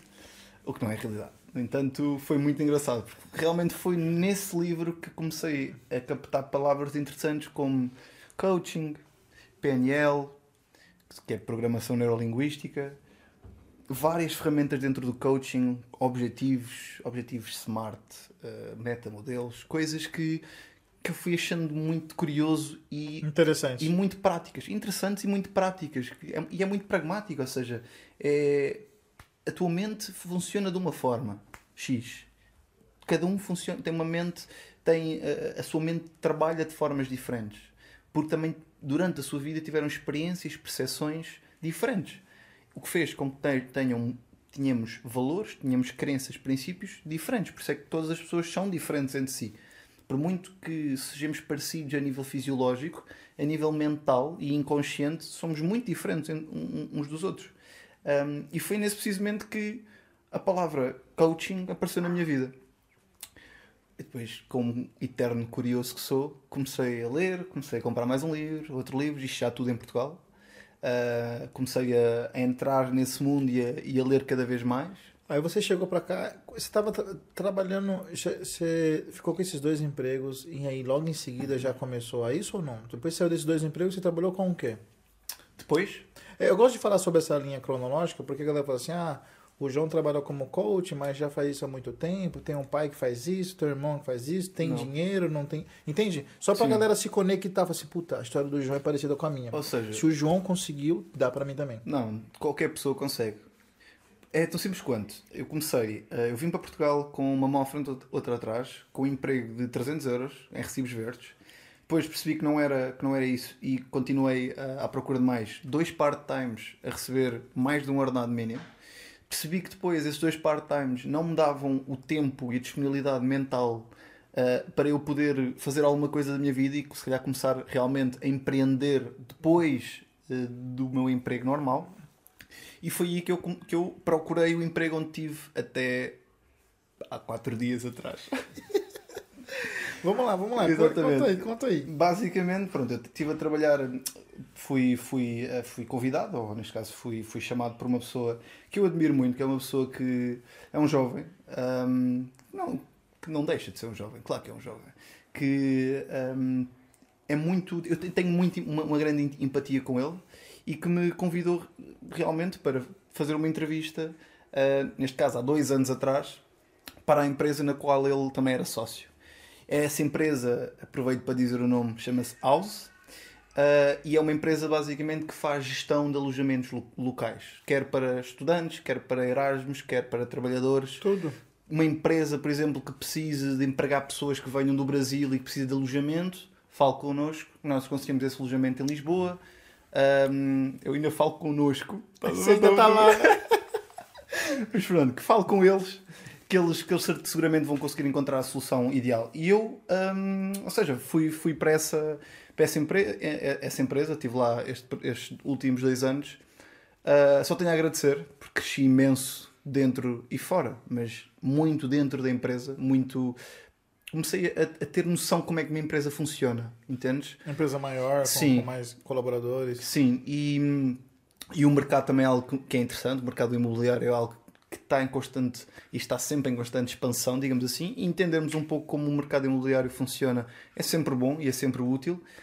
Um, e foi isso que me permitiu, ou seja, houve várias, houve várias ideias, várias, vários insights que eu fui retirando ao longo destes dois anos de trabalho que tive, que me, eh, por um lado, trouxeram muito a nível de pessoal, por outro lado, trouxeram muito também a nível eh, profissional, e no meio disto, criou-se a minha urgência de realmente parar, é muito bom, mas parar pa- de trabalhar para outras pessoas Uou! foi realmente ou seja, foi-me realmente aqui foi realmente neste o facto de trabalhar com, para eles fez-me trouxe uma urgência de parar de trabalhar para outras pessoas Eh, é algo que, que é um pouco tra- transcendente Transcendente. é algo, algo desse género. Nós começarmos a sentir que tanto esforço que eu faço diário, tanta hora que eu trabalho, tanto fim de semana que eu se calhar desperdiço a pensar sobre um negócio que não é meu. Pessoal, grava isso que o João falou e aqui a gente fala sempre no nosso Instagram para quem acompanha lá. Não faz sentido nenhum você se esforçar tanto, lutar tanto, ter tanto compromisso por algo que não é seu. O João tá acabando de falar isso. É isso, João? É a realidade. É, é- e, no entanto, ref- reforço que é muito importante trabalharmos para outras pessoas no início para começarmos a perceber como é que funciona uma empresa, como é que são as temáticas, como é que funciona também hierarquias. É muito importante percebermos, porque se nós criarmos um negócio nosso, vai chegar um ponto em que vai haver uma hierarquia, que nós vamos estar no topo dessa hierarquia, supostamente. No entanto, é, é- voltando ao, ao, ao- ao tópico anterior, é doloroso trabalhar tanto para outras pessoas. Nossa. É mesmo doloroso porque hum, é como se é, é- é literalmente trocarmos o nosso tempo de vida por uma remuneração que ne- neste caso não era uma remuneração espetacular, era o normal para a realidade portuguesa. ah, e por vezes, e, e- e houve muitas vezes que trabalhei se calhar 8, 9, 10 horas ah, em condições muito chatas, muito complicadas. ah, e sempre com aquele espírito de uh, um dia de ser remunerado e recompensado pelo esforço todo que estou a fazer. E não vinha. não vai. E não vinha, nem vem. Porque, mais uma vez eu digo, não é nosso aquele, aquele negócio. Aquilo, nós estamos a trabalhar para o sonho de alguém, para o sonho de alguém ser concretizado, percebes? Tem uma frase aí muito boa de para-choque, que é ou, ou trabalho para o seu sonho ou trabalho para o sonho de alguém. Exatamente. É é, sabe o que é interessante sobre isso? É porque as pessoas têm medo de empreender e criar seu próprio negócio com medo da responsabilidade. O que elas não perceberam ainda é que a responsabilidade sempre vai existir. Claro. Você tem que ter responsabilidade para acordar, para ir trabalhar para alguém, você tem que ter responsabilidade para desenvolver o trabalho de alguém, você tem que ter responsabilidade em criar algo para alguém. O que você tem que entender é, se você já faz tudo isso para alguém, por que não fazer por você? Arrisco-me a dizer que a principal razão das pessoas não o fazerem para elas é por sentirem que não são capazes. Entendes? Ou seja, eu cumprir. Ou seja, há ah, eu podia entrar aqui por um, por um caminho interessante, mas que era demorado. Vou entrar por outro caminho, que é. há o medo é uma das principais emoções que os seres humanos sentem ahm, diariamente. ok? E há vários tipos de medos. O- um dos principais tipos de medos é o medo da, da grandeza. E há muito, eu sinto que há muita pessoa, e eu próprio sinto, sinto isso. Eu próprio sinto isso. É uma coisa que eu sinto diariamente quando estou a trabalhar para mim. Porque eu, eu sei onde quero chegar, mas a- aquilo que eu imagino que vou ser ou vou ter quando lá chegar, no meu estado atual, eu sinto que se calhar não posso não ser tão merecedor disso. Ou, ou sinto medo que naquele momento me deslumbre pela, pela grandeza onde cheguei. E aquilo que eu todos os dias me forço a, a trabalhar essa parte é, em vez de olhar para lá, é olhar para aqui. É olhar para amanhã. O que é que eu tenho que fazer para amanhã? O que é que eu tenho que fazer para até ao final da semana? Sempre, obviamente, com vista naquilo que eu quero alcançar. Mas se nós não olharmos tanto, tantas vezes, é óbvio que temos que olhar para, para, para, para o mapa geral de onde queremos onde queremos chegar? É óbvio que sim, é óbvio que sim. Mas se não tivermos todos os dias a pensar de que eu quero, eu quero ter um milhão de euros, quero ter um milhão de euros, por exemplo, eu, se eu pe- pensar todos os dias como é que eu vou chegar ao meu milhão de euros, isso vai-me criar ansiedade, porque não é no dia a seguir que eu vou ter um milhão de euros, vai-me criar medo, porque um, uau, um milhão de euros, vai-me criar todo o tipo de emoções que se eu não souber trabalhá-las, vão-me paralisar. Então, como é que eu hum, encaro, hum, digamos, o meu dia a dia? Eu, eu sei que quero um, um, um milhão de euros, mantém-se lá. Só que o que é que eu tenho para fazer amanhã? O que é que eu tenho para fazer depois da manhã? O que é que eu tenho para fazer esta semana, este mês? Sempre com vista a ficar mais próximo desse, desse objetivo final. É quase como, como houve uma entrevista há uns tempos atrás sobre, acho que foi o Michael Jordan, sobre eh, porque, como, é que ele, como é que ele era tão bom em cestar, como é que ele encestava tantos eh, cestos eh, e quase não falhava. E houve uma, uma coisa que ele, que ele disse e que me fez muito sentido, que é ele imaginava o trajeto ao contrário. Ou seja, em vez de imaginar ele a encestar a bola, imaginava a bola Voltando para ele. Exatamente. Em encesta- ou seja, a sair do cesto e a voltar para a sua mão. É exatamente aquilo que eu me forço, porque não é natural fazer, mas eu me forço a fazer. É, em vez de olhar como é que eu chego a um milhão de euros, perceber qual é que é o passinho atrás de ter um milhão de euros. E o passinho atrás. E o passinho atrás. assim por E diante. o passinho atrás. E vai chegar a um passinho pequeno que eu posso fazê-lo hoje. Ou um passinho maior que eu posso fazê-lo amanhã. Percebes? Interessante, muito interessante. Isso é algo que pode aliviar, alivia-se, certeza, esta, esta, esta sensação de, como tu disseste e bem, de responsabilidade, de vou largar tudo, vou abrir isto. Mas depois tenho medo de não chegar lá e as pessoas vão se rir de mim ou vão dizer que eu sou incompetente ou que só sou sonhador e tudo mais. E eu passei por isso e passo. Às vezes nós não somos perfeitos, obviamente, nem, nem procura a perfeição. No entanto, há momentos em que realmente esse, esse medo ainda volta, esse- essas emoções ainda, ainda, ainda me retiram um bocado o sono, ainda me fazem. e vão retirar sempre. Porque eu estou a criar algo meu. Algo que se calhar os meus filhos vão depender disso. Algo que a minha qualidade de vida futura vai depender disso. Sabe o que que é muito Entende? interessante? Eu, eu, eu costumo falar para as pessoas e para os nossos clientes aí, para os nossos convidados, é que o ser humano comum, quando eu falo ser humano comum, eu falo a grande massa esmagadora, ela corre do problema. E eu nunca falei isso aqui em nenhum podcast, eu vou falar agora e vai ficar, vai, vai ser muito bom para vocês aí, pessoal de casa.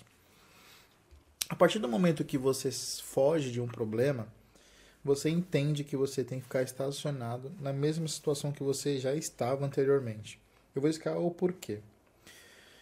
Se você vai comer comida japonesa há mais de um ano e você não consegue comer a, japone- a comida japonesa sem o elástico, porque aquilo é confortável para você comer com talher ou com elástico, você não está criando um problema. Quando você sai dessa zona de conforto e busca um problema que é aprender a comer sem um elástico, você acabou de dar um passo para frente. E aí você pode ficar imaginando, ah, mas isso não mexe comigo, isso não vai fazer eu crescer. Sim, isso vai fazer você crescer, porque se você não tem coragem de tentar comer a comida japonesa sem o elástico ou sem o talher, coisas mais importantes, coisas mais difíceis você não vai fazer. Se você não consegue dar um passo pequeno, você não vai ter coragem de dar dois passos. Então, comece a ter essas atitudes de mudar pequenos hábitos, pequenas, ter coragem de fazer pequenas coisas. No caso das mulheres, eu conto muito. Ah, eu tenho vontade de cortar meu cabelo, mas não corta o cabelo, porque tem medo de cortar o cabelo. Porra, meu, é só cortar o cabelo, essa porra vai crescer de novo. Se você não tem coragem de cortar o seu cabelo, pintar o cabelo de uma cor diferente, você não vai ter coragem de sair do seu emprego de merda, você não vai ter coragem de sair desse relacionamento que tá uma bosta. Se você não tem coragem de cortar apenas um cabelo, fica essa dica aí. Faz sentido, João? Todo sentido. E, e, e, e se calhar até acrescento aqui uma coisinha àquilo que estavas a dizer, que faz todo sentido hum, e, que, e que está muito presente na vida de toda a gente todos os dias.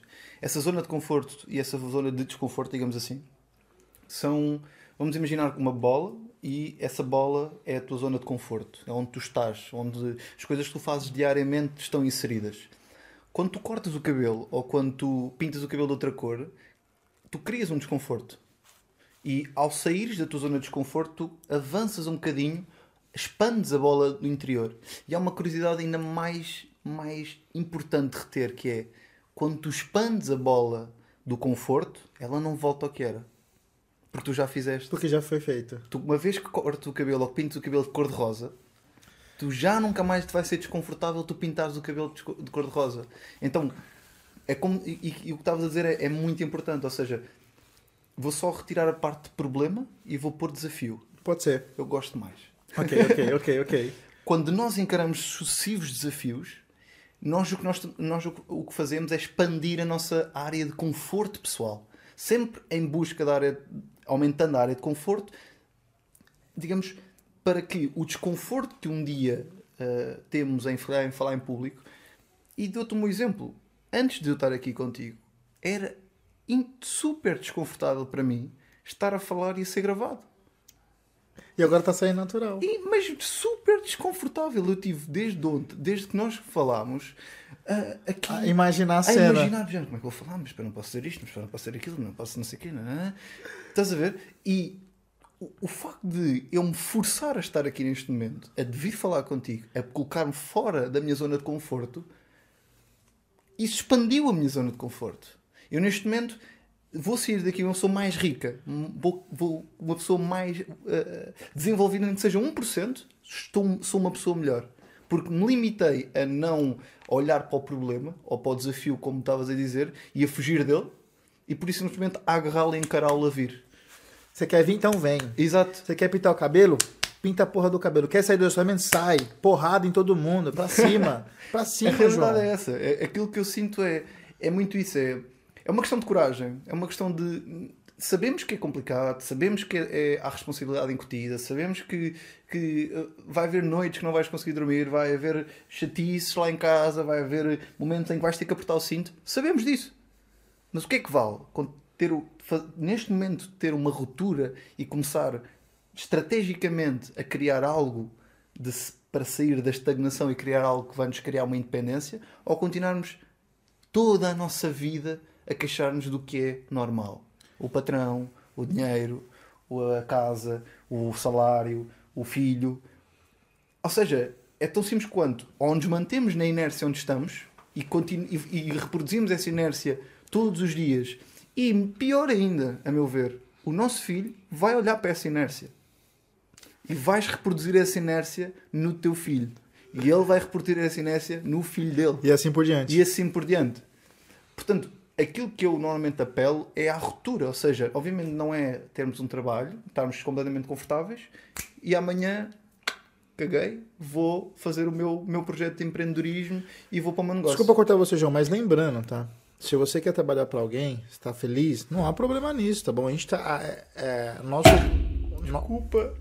nosso podcast é justamente para isso, tá bom? É poder incentivar você que quer mudar e tá sem coragem de fazer. O João é uma pessoa experiência disso e outras pessoas que estão aqui próximo de nós também fazem isso também. Muito prático, né, João? É- É, é mais por aí. E Não é que seja fácil, tá, gente? A gente não tá falando que é fácil, mas é algo que tem que ser feito, tem que ser executado. É isso que, que, que nós buscamos. Exatamente. E, é- e é mesmo isso, ainda bem que. Estou aqui a, a dar porrada em tudo o que é microfone e mesa e tudo, Jesus. Mas é mais, por- é mais por aí, ou seja, eu, não, eu com as minhas palavras eu não quero que alguém que esteja bem no seu trabalho despeça amanhã e. Não, não é nada disso. O, aquilo que eu acredito que é o, o objetivo deste podcast, podcast e, e por isso é que eu também hum, falei contigo para realmente estar aqui contigo hoje, é incentivar a pessoa que está ali no limbo. Estás a ver? Que está ali no género. Vou ou não vou? João, vou ou não vou? Deixa eu te falar. Mais de 90% da audiência, mais de 90% das pessoas no contexto geral estão infelizes em seus trabalhos. Acredito. Estão infelizes. Ou estão infelizes porque ganham pouco, ou estão felizes com o patrão, ou estão felizes porque tem que cumprir horário, estão, estão infelizes. E, pessoal, vocês sempre vão ter essa cobrança, sempre. Você só não vai ter essa cobrança de outra pessoa quando você se for próprio do seu próprio negócio. Acabou.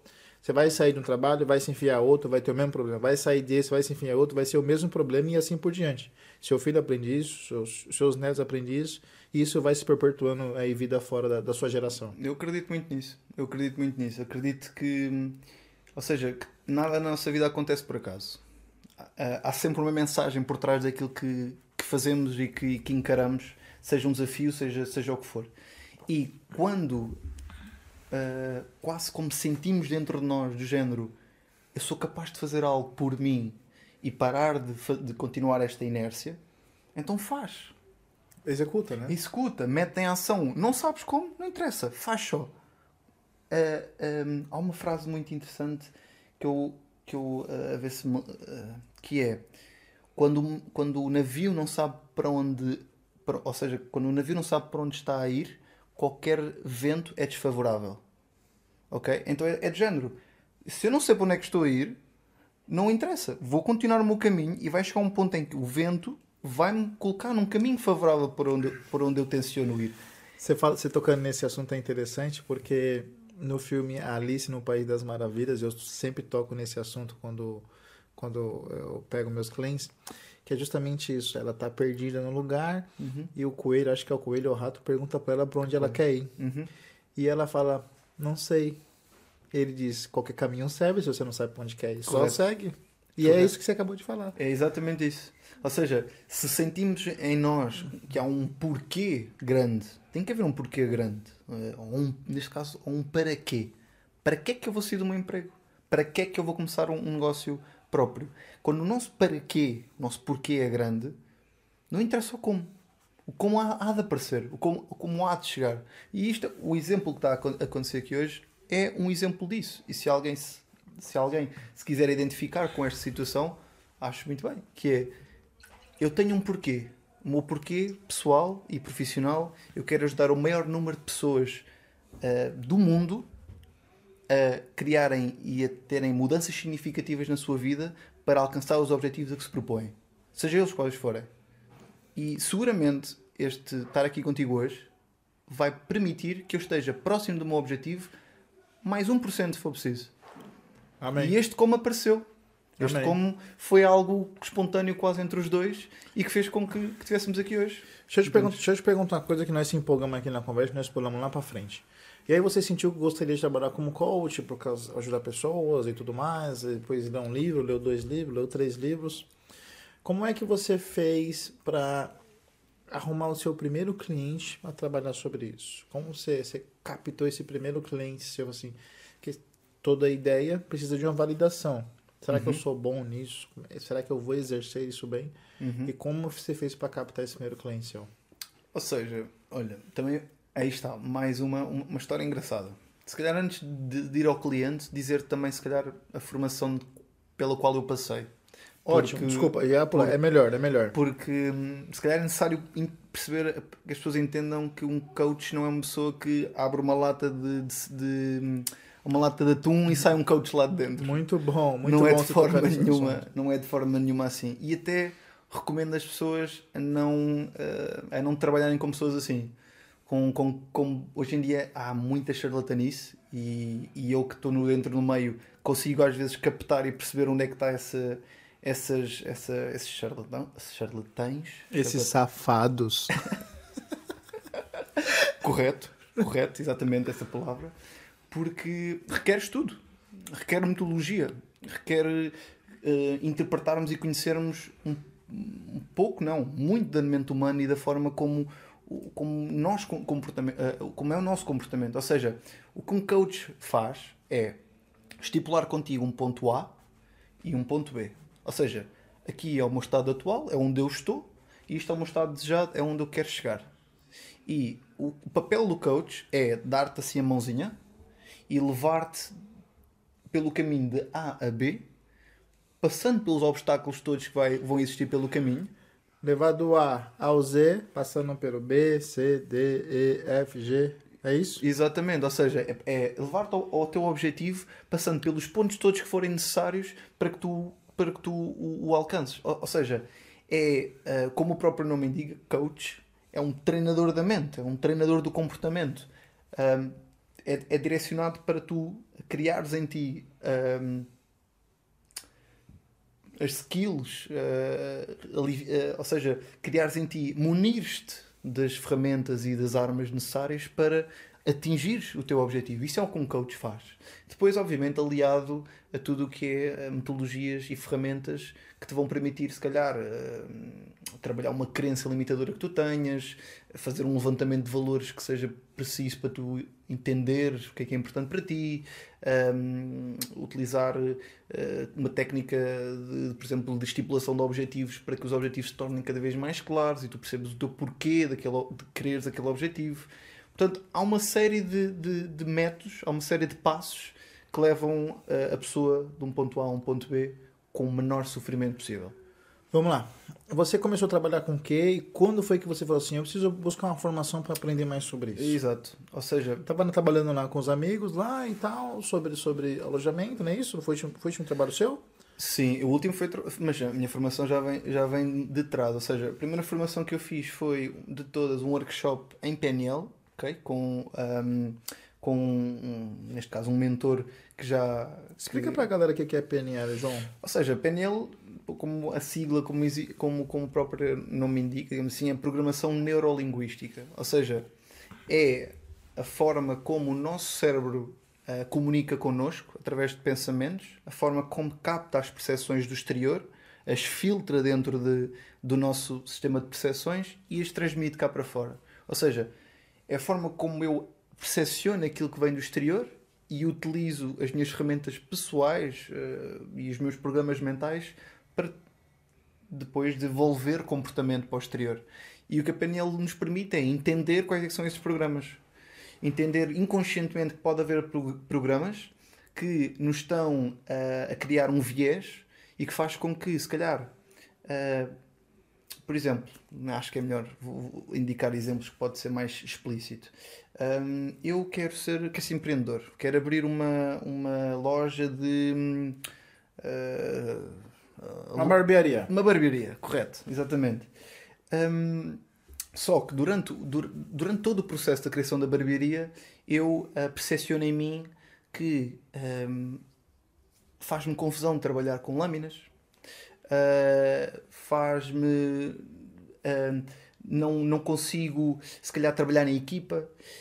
Hum, o feedback de um cliente ou o feedback de alguém próximo sobre a minha, o meu projeto de barbearia, eu encaro sempre esse feedback com, com uma- na defensiva ou encaro sempre esse feedback com, com alguma hum, relutância, digamos assim. E isso tudo vai ser, vão ser programas, vão ser características inconscientes ou conscientes que me vão atrasar ao processo de abrir a minha barbearia. Isso é a PNL.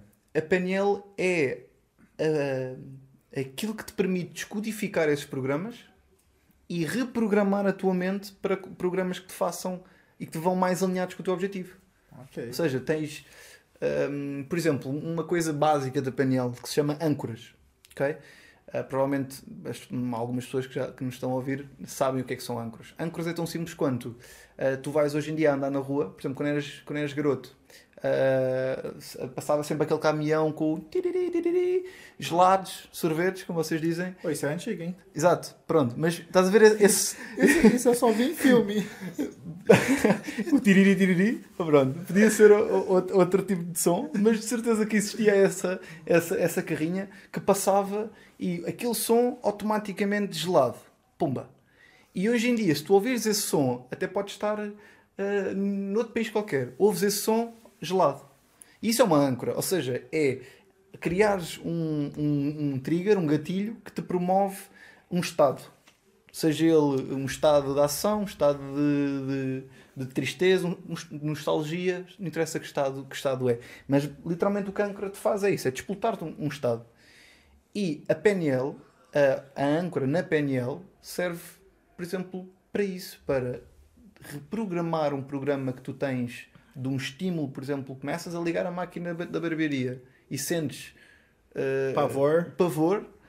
Porque você cortou alguém ou machucou alguém. Exatamente, quando eras criança e não te lembraste e, nananã, e não te lembravas desse, desse, desse, desse ponto, o que, aquilo, o que a PNL faz é encontrar esse programa, reconfigurá-lo para que da próxima vez que tu ligares uma máquina seja perceptível para ti que a máquina está associada neste momento, o barulho da máquina, em vez de estar associado ao corte, está associado a sucesso, está associado a dinheiro, está associado a ajudar os outros, fazer ter um serviço. Aí, pessoal, entenderam o que é PNL agora. PNL é isso, é reprogramar, é identificar os programas que estão na nossa mente, que nos fazem fazer coisas que nós, se calhar, desde que somos crianças, não gostamos de fazer e utilizar essas técnicas para reprogramar essas coisas que não gostamos de fazer e para alinhá-las com aquilo que nós queremos criar em nós próprios. Ok, ótimo. Isso, isso é o core, digamos, da PNL. Ótimo, ótimo. Um, E aí você fez a PNL, foi Fiz o primeiro workshop. Exatamente, um workshopzito. Depois formei-me em Practitioner, que é o básico da PNL. Formei-me em Master, em PNL. Portanto, eu comecei... Você fez o... Ah, parabéns. Fiz. Fez fiz. o Master também, parabéns. Sim, sim. Sem dú- não, não... Fala pra galera o que é o Master agora em PNL. Ou seja, é, é- é um aprofundar do Practitioner. Ou seja, há o Practitioner que nos dá ah, noções básicas do que é que é várias ferramentas e vários conceitos da PNL.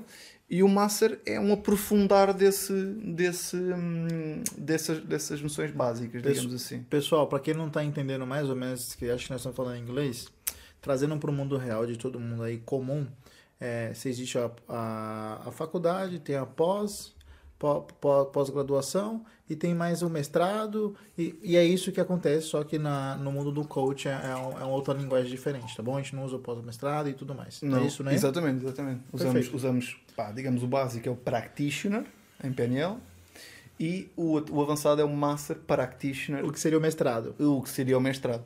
Nesse Master eu, pá, eu adorei, adorei o Master, que foi com uma pessoa incrível, eu adoro do, do, do fundo do coração. Atualmente já tenho outras vertentes que mais próprias, que me fazem se calhar abandonar algumas coisas que fui eu que aprendi naquele, naquele Master, porque a realidade é que ah, o conhecimento que eu tive foram de uma vertente de uma pessoa. Eu, ao ler mais sobre outras pessoas e tudo mais, vou começando a simpatizar também com outro tipo de, de vertentes. E eu, nesse mesmo Master, aprendi duas outras coisas muito interessantes que eu gosto muito, que é hipnose. Aprendi um pouco de hipnose e sei fazer vá, básico da hipnose terapêutica. Um, e aprendi outra, outra parte muito gira que é a linha de tempo avançado, ou seja, timeline therapy, que é um, não é uma regressão, não é nada disso. É trabalhar correntes de emoções que ficaram retidas em eventos passados, inconscientes, que nós nem sequer sabíamos que aquilo estava lá ou que aconteceu, e trazê-las cá para, para o presente, se- fazendo uma ressignificação. Ou seja, algum trauma que eu tive de alguma situação que aconteceu está-me a ficar, deixa-me eh, preso ao passado com um sentimento de culpa, eu trago-a para o presente, ressignifico o que aconteceu para que a culpa desapareça. Ok. Ok? Ok. Acho A galera- a ga- Galera, acho que a galera entendeu, a galera entendeu, Ok. a galera entendeu. Pronto. E depois de fazer Eu isso. tô, eu tô mais familiarizado com esse, com esse, com esse. Acho que a galera entendeu. Pronto, pronto. Eu acredito que sim, acho que foi, acho que foi, acho que foi Você simples você e- expli- você explicou muito bem, você foi objetivo. Ok, A galera entendeu. Boa. Ah, e depois, nesse, já com a parte da PNL, tive, tive alguns, alguns clientes, algo mais pontual, digamos assim, a começar a treinar também no está, ou seja, isso fez com que eu também tive que ter um estágio, digamos assim. No estágio encarei, trabalhei com várias pessoas, fiz várias sessões de um para um e tudo mais. Só que o auge deu-se depois, quando fiz a outra formação em coaching profissional, digamos assim. Ok, você não. Então você fez a PNL primeiro para depois fazer coaching. Exato, normalmente faz ao contrário. Normal. Fala assim, ninguém me falou nada. Exato. É, aí está um erro que pode acontecer a toda a gente, que aca- acabou por não ser um erro. Porque quando eu fiz a formação em coaching, muitas coisas que eu falei lá já sabia. Então foi relembrar, foi bom, mas normalmente sim, faz coaching e depois é que se aprofunda para um lado PNL ou hipnose ou o que quer que seja. Ok. Mas pronto, fiz ao contrário, porque a PNL era o que me cativava na altura e depois percebi de género. Pá, eu tenho as ferramentas, mas não sei como utilizá-las. Então fiz o coaching. O coaching é isso: é pegar as ferramentas todas da PNL e do coaching, criar um plano de sucesso e o coaching permite isso, criar a metodologia. Perceberes o que é que vem primeiro, o que é que vem a seguir, o que é que vem a seguir. Isso é o que o coaching permite, é criar eh, uma, uma linha condutora e que tu não ficas perdido ali no meio com o cliente e agora o que é que eu tenho que fazer, qual é a ferramenta que eu tenho que pôr, né? não interessa, porque tu sabes aonde é que queres chegar.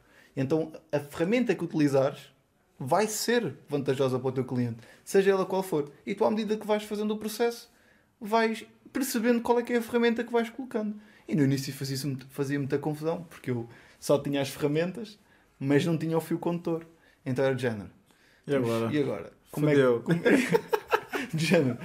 Como é que eu começo? Pergunto-lhe o nome ou digo-lhe já adeus? Acabou aqui. Yeah. Faz o MBA. Sem fatura.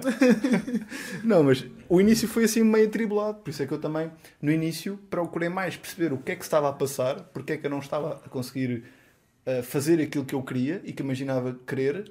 E, e por isso é que, pronto, procurei mais formação e fiz a minha última formação com uma pessoa que eu admiro imenso. Ainda hoje o sigo e acompanho aquilo que ele faz. Passa publicidade, que é o Jorge Coutinho. Provavelmente as pessoas também o conhecem. A É uma galera, pessoa a galera conhece. A galera ele é uma conhece. pessoa, ele é uma pessoa extraordinária, uma pessoa muito, é um homem muito, muito coeso, muito congruente. Hum, tu, ele, insp- ou seja, aquilo que ele transmite, o conhecimento que ele transmite, tu notas que ele o vive. Percebes? É mais por aí. Por isso é que também foi uma experiência muito boa a formação que eu tive com ele. E a formação que eu tive com ele permitiu aí sim vir cá para fora. Já sabia como fazer, já tinha as ferramentas do meu lado, bora, agora é só arraçar as mangas, vamos arranjar pessoas. Vamos arranjar, ah, vamos começar a, a criar a base necessária para ter clientes. Vamos começar a, a criar uma própria, uma própria metodologia, as minhas próprias ferramentas, a minha É, imagem. Só pra galera entender aqui, Uhum. é, você, faz, é, você faz o coach, faz o PNL, e para você se adquire, como ele falou, você adquire todas as ferramentas para você trabalhar com elas.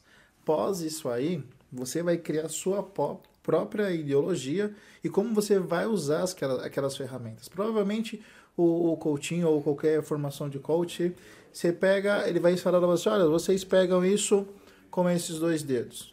Ele vai passar isso para você. Mas você já tem a ferramenta, mas provavelmente para você deve ser melhor segurar assim.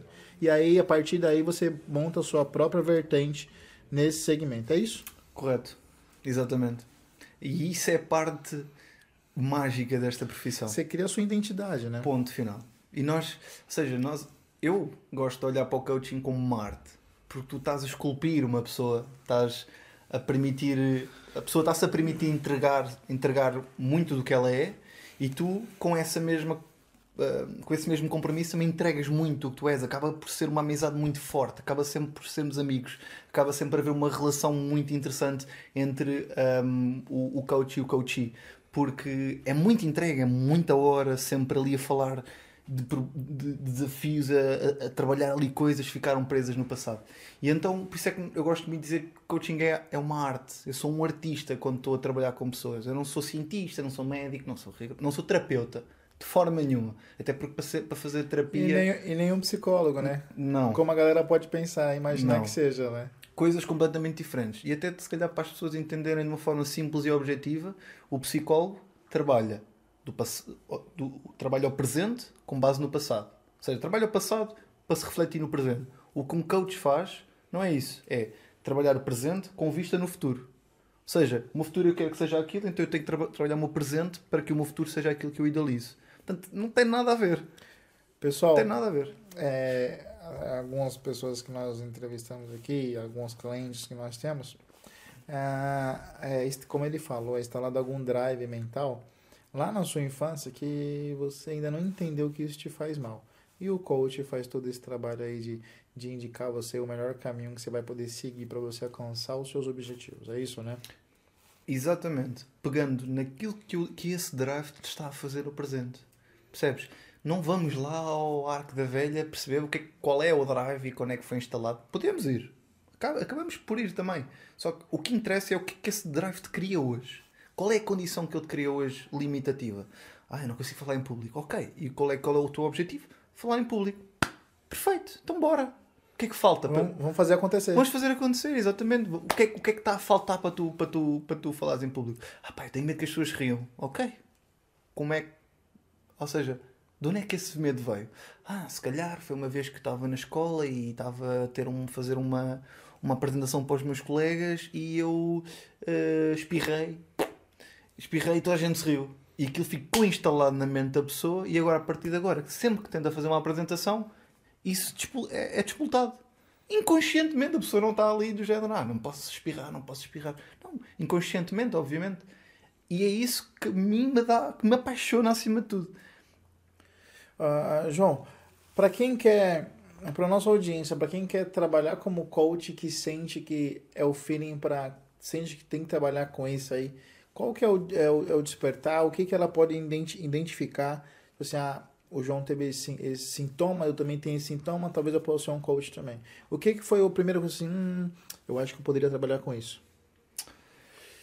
Olha, acima de tudo foi, foi a curiosidade pelo, pelo ser humano. Pela, como é que, como é, porque é que as pessoas reagem da forma como reagem. Então você acha que alguém que, que observa muito o ser humano Sim. tem um feeling para trabalhar como isso, é isso? Sim, há, há, há várias características básicas de um coach, ok? Há várias características essenciais para um, para, um coach. E, e dentro dessas características, sim, obviamente o gosto pelo, pelo próximo, o gosto por ajudar, hum, a empatia é muito importante, tu criares empatia, ou seja, o que é que eu digo por empatia? Tu colocares dentro dos sapatos do outro, perceberes, em vez de criares um efeito de julgamento pelo que a pessoa está a partilhar contigo, cessares qualquer tipo de julgamento e colocares-te nos pés de outra, nos sapatos de outra pessoa e perceberes porquê que a pessoa está a ser assim, porque que a pessoa se está a comportar assim, ok? Isso são tudo características essenciais, porque nós, acima de tudo, o que fazemos é ajudar pessoas a alcançar objetivos. Se eu não estiver disposto a calar os meus programas mentais para pura e simplesmente não interferir nos programas mentais de outra pessoa, eu vou estar-lhe a incutir a minha verdade. E isso é das principais características. É nós começarmos literalmente a respeitar a forma como os outros encaram a vida. Em, eh, termos gosto por perceber os outros, termos gosto por fazer perguntas e por ouvir. Bons ouvintes normalmente dão bons coaches. Porque há, há muitas sessões em que eu não abro a boca uma única vez, se for preciso. Porque a pessoa só precisa de falar. A pessoa só precisa de, de trazer aquilo que ela que está a reprimir há muitos anos cá para fora. E ao reprimir, ao reprimir, desculpa, ao, ao trazer cá para fora, ela própria vai tomando consciência das coisas que diz. Ah, é é interessantíssimo, porque muitas vezes tu estás a falar com, com os teus clientes e muitas vezes elas estão a falar tá, tá, tá, e param, e tu, O que aconteceu? o que aconteceu aqui? E a pessoa, eu disse-te isto. Eu nunca tinha pensado nisto. E tu, boa sacada, vamos escrever para depois apontar, não sei o quê. Sim, mas conti- continua, continua, não sei o quê. A pessoa, tuc, tuc, tuc, depois salta a outra e tu. A pessoa vai tendo insights, vai tendo. ah, vai, vai, vai tendo, digamos, luzes que lhe vão disputando. Como se fosse fogo de artifício. Percebes? Vai soltando uns flash, né? É, e, durante, e, durante, e durante a forma como vão falando ah, e aquilo que vão partilhando, parece que de vez em quando vem ali um flash que, que vai ser muito útil no processo. E, eu, a primeira coisa que eu digo a qualquer pessoa que queira ser coach é gosto por ajudar o próximo, interesse por entender o ser humano e claramente hum, querer criar, ou seja, querer tornar o mundo um pouco melhor do que o que nós encontramos. Porque não nos podemos esquecer nunca de que nós estamos a trabalhar pessoas e que a, vida é feita de pessoas e são as pessoas que governam as empresas, o mundo, tudo. Então há, uma, há muita responsabilidade por trás de um coach. Não é só tirarmos um curso, temos ali o certificado, uau, vamos, bora começar a falar com todo tipo de pessoas, as pessoas se calhar querem ajuda ou querem fazer pergunta A ou B, nós nem sequer estamos para aí, já pagaste, tchau, boa noite. Não, não é, não é de todo esse o caminho. Se queremos trabalhar como coach, temos que respeitar pessoas e devemos, acima de tudo, ter gosto por ajudá-las e por entendê-las. É isso que eu. João, fa- fala uma coisa pra gente aqui agora, é, voltando pro lado do empreendedorismo, você saiu do seu trabalho Uhum. há, quatro- há uma semana atrás Nem fez uma semana. para se jogar de cabeça ah, em trabalho como coach. É, Diga-se de passagem, você tá um cara novo nesse mercado, nesse comércio, né? Uhum. É, o que te moveu a abandonar, abre aspas, o trabalho convencional ou assalariado para se jogar nesse ramo, nesse segmento de coach? O que, que te moveu para isso? Foi salário? Foi o desconforto de ter que dar satisfação para alguém? Foi é, o que o que, o que te o que te moveu a criar essa ação? Acima de tudo, foi. É meu, é aí está. É, quando o porquê é forte, o como aparece. Foi o meu porquê. Foi realmente. Eu quero ajudar pessoas. Eu nasci para ajudar pessoas. Eu nasci para entendê-las e para criar eh, mudanças significativas na vida das pessoas. Obviamente, com, com, eu só, é só possível para mim fazer isto com o conhecimento que eu tenho. E o conhecimento que eu tenho tive que apagar por ele. Então, obviamente que Uh, eu ajudando pessoas, também de certa forma vai ser, vou ser remunerado dessa forma. Mas não há nada neste mundo que não seja pago. Ponto. Então o dinheiro não, deve ser visto como algo. Ah, só está ali a, a falar isto ou aquilo para, porque quer ganhar dinheiro e quer ajudar as pessoas a ser balelas. Não, só quer dinheiro. Mentira. Obviamente que o dinheiro é importante. Eu não pago a minha renda com ar. Eu não, eu não ponho gasolina com ar. Não peço. Não dá para, não dá para fazer nada sem o dinheiro. No entanto, o principal porquê muito mais do que o desconforto que havia trabalhar para outras pessoas, muito mais do que hum, aquele sufoco constante de, de que é trabalhar para os sonhos de outras pessoas, é realmente começar a trabalhar para os meus sonhos. O trigger principal foi esse, foi começar a perceber que eu sou capaz e sou merecedor de começar a trabalhar para os meus sonhos. Boa, ótimo, ótimo, ótimo, ótimo. João, quanto que, quanto que é, é a receita, é o faturamento de alguém que quer trabalhar com coach? Começa com X e pode chegar até Y. Qual que é É isso. ah, o salário em média de um, de um coach aqui, aquele faturamento dele mês? Isso depende. Depende. Mas vou-te dar um exemplo. Vou-te dar um exemplo. Um, um exemplo de alguém que começou há pouco tempo. Eu sou coach eh, a desempenhar a função como coach há um ano. Há um ano. No início, acredito mesmo que cobrava muito pouco, porque também aí está, a minha insegurança para, as minhas, para aquilo que eu fazia não me permitia cobrar mais, percebes? Acho, Porque acho que é até normal, né? Ter pegar um know-how, se sentir confiante para tal coisa, né? E, e era mais do género, não vou cobrar isto porque, porque eu ainda não sei, não estou preparado. Então eu que já quero estar, portanto já vou receber algum, mas como não estou super preparado, nem, eu, nem acredito que esteja ali naquele ponto básico e, e necessário para começar realmente a, pronto, a ser remunerado de uma forma normal e até aceitável. No início era muito. ah, era muito simbólico era muito, e também era muito com pessoas próximas, com amigos que precisavam pontualmente. Por exemplo, já aconteceram várias vezes alguém precisava de ir para uma entrevista de emprego. Recorriam-me a mim, já olha, João, estou apavorado.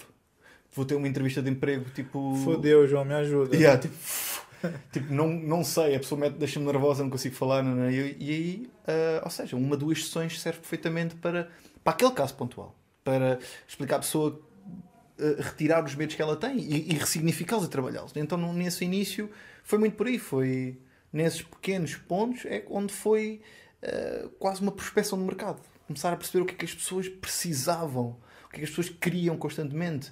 Pessoas, vieram ter comigo muitas pessoas a, a- a tratar ansiedade, a tratar, a para, para momentos práticos da sua vida, para entrevistas de emprego, para eh, uma aceitação do, do. Aconteceu uma pessoa que veio ter comigo porque andava super ansioso e quase não conseguia dormir porque tinha comprado uma casa e ainda não tinha vi- vi- eh, vindo a, a resposta do banco para o crédito para casa. E ele estava super ansioso, super desconfortável. E eu, meu, tranquilo, está feito, não está?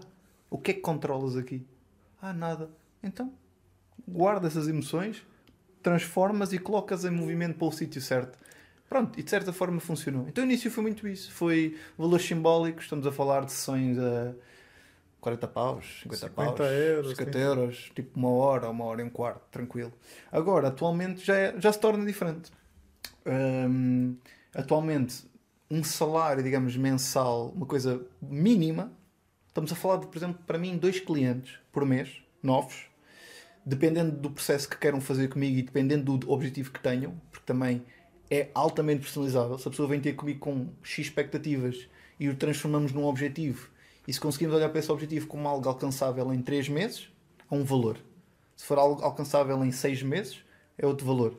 Se for algo que é no tempo e precisa, se calhar, de um plano anual, algo desse género, é outro valor. Mas estamos a falar, por exemplo, de dois, se eu tiver dois clientes por mês, com o processo básico de 3 meses, uma vez por semana. Portanto, é uma hora por semana. Estamos a falar de uma hora por semana. No caso de dois clientes, trabalhar duas horas por semana. Com preparação e tudo mais, se calhar estamos a falar de quatro, mas trabalho próprio. Quatro horas por semana dá 24 horas por mês, menos 16 horas do que um, um, um, ordenado, um, um trabalho normal, e estamos a falar, se calhar, de um rendimento entre os 1.200 a 1.400 euros. Pessoal, pega de site aí agora. O que, que você está fazendo trabalhando para os outros? Rapaz teve investimento, o João teve investimento dele, teve o esforço dele e agora trabalhando aí dois dias na semana tem uma receita de muita gente que trabalha o mês inteiro. Só buscar a formação e executar a parada. É disso que nós falamos aqui. Sobre empreendedorismo, sobre histórias igual à sua, pessoas que estavam infelizes no trabalho e estão procurando melhoras. E no caso do João, foi o que ele fez. Procurou melhor e agora está jogando de cabeça no projeto dele. E muito interessante é que vocês, a maioria das pessoas, não espera a validação e abortam a missão mágica. Quero passar a mensagem aqui para todo mundo, porque você colhe uma semente, você planta a semente, você rega a semente. Não é dois dias que essa semente vai germinar. Não. Você tem que regar e esperar a semente é, florescer. Aí a maioria das pessoas começam, um começam um projeto e acabam parando antes que aquilo germine, né? Ou acabam mudando de vaso para outro vaso. E não é esse o caminho. Estou correto, João, ou não? Eu acredito que sim. Acredito que tudo leva o seu tempo e tudo requer maturação. Tudo requer. Obviamente, no início vai haver muita chatice, vai haver muita noite mal dormida, vai haver muito, muito medo à mistura, muita, muita, muita emoção estranha e nova, muitas vezes, à mistura. Só que há que resistir a esses, a esses momentos iniciais. Há que, ah, por isso, simplesmente podemos sentir tudo e mais uma coisa, mas continuar a andar. A roda pode não andar a 10 km hora, mas se andar a, a 2 é melhor do que estar parada. Daqui está parado. Então foi sempre isso aquilo que eu defendi, que foi pá, não interessa. Eu posso não ter um cliente este mês, tudo bem, mas vou fazer todos os possíveis para estar no mínimo perto do, do, do ter. E cada vez que eu esteja mais perto, e mais perto, e mais perto, vai chegar um momento em que vou ter esse cliente. Vou ter dois clientes. Depois falo trabalho bem com esses dois clientes. Esses dois clientes ficaram maravilhados com o meu trabalho. Esses dois clientes vão trazer mais clientes. E aí Porque- por diante. E exatamente, o coaching é muito um negócio de validação hum, na prática.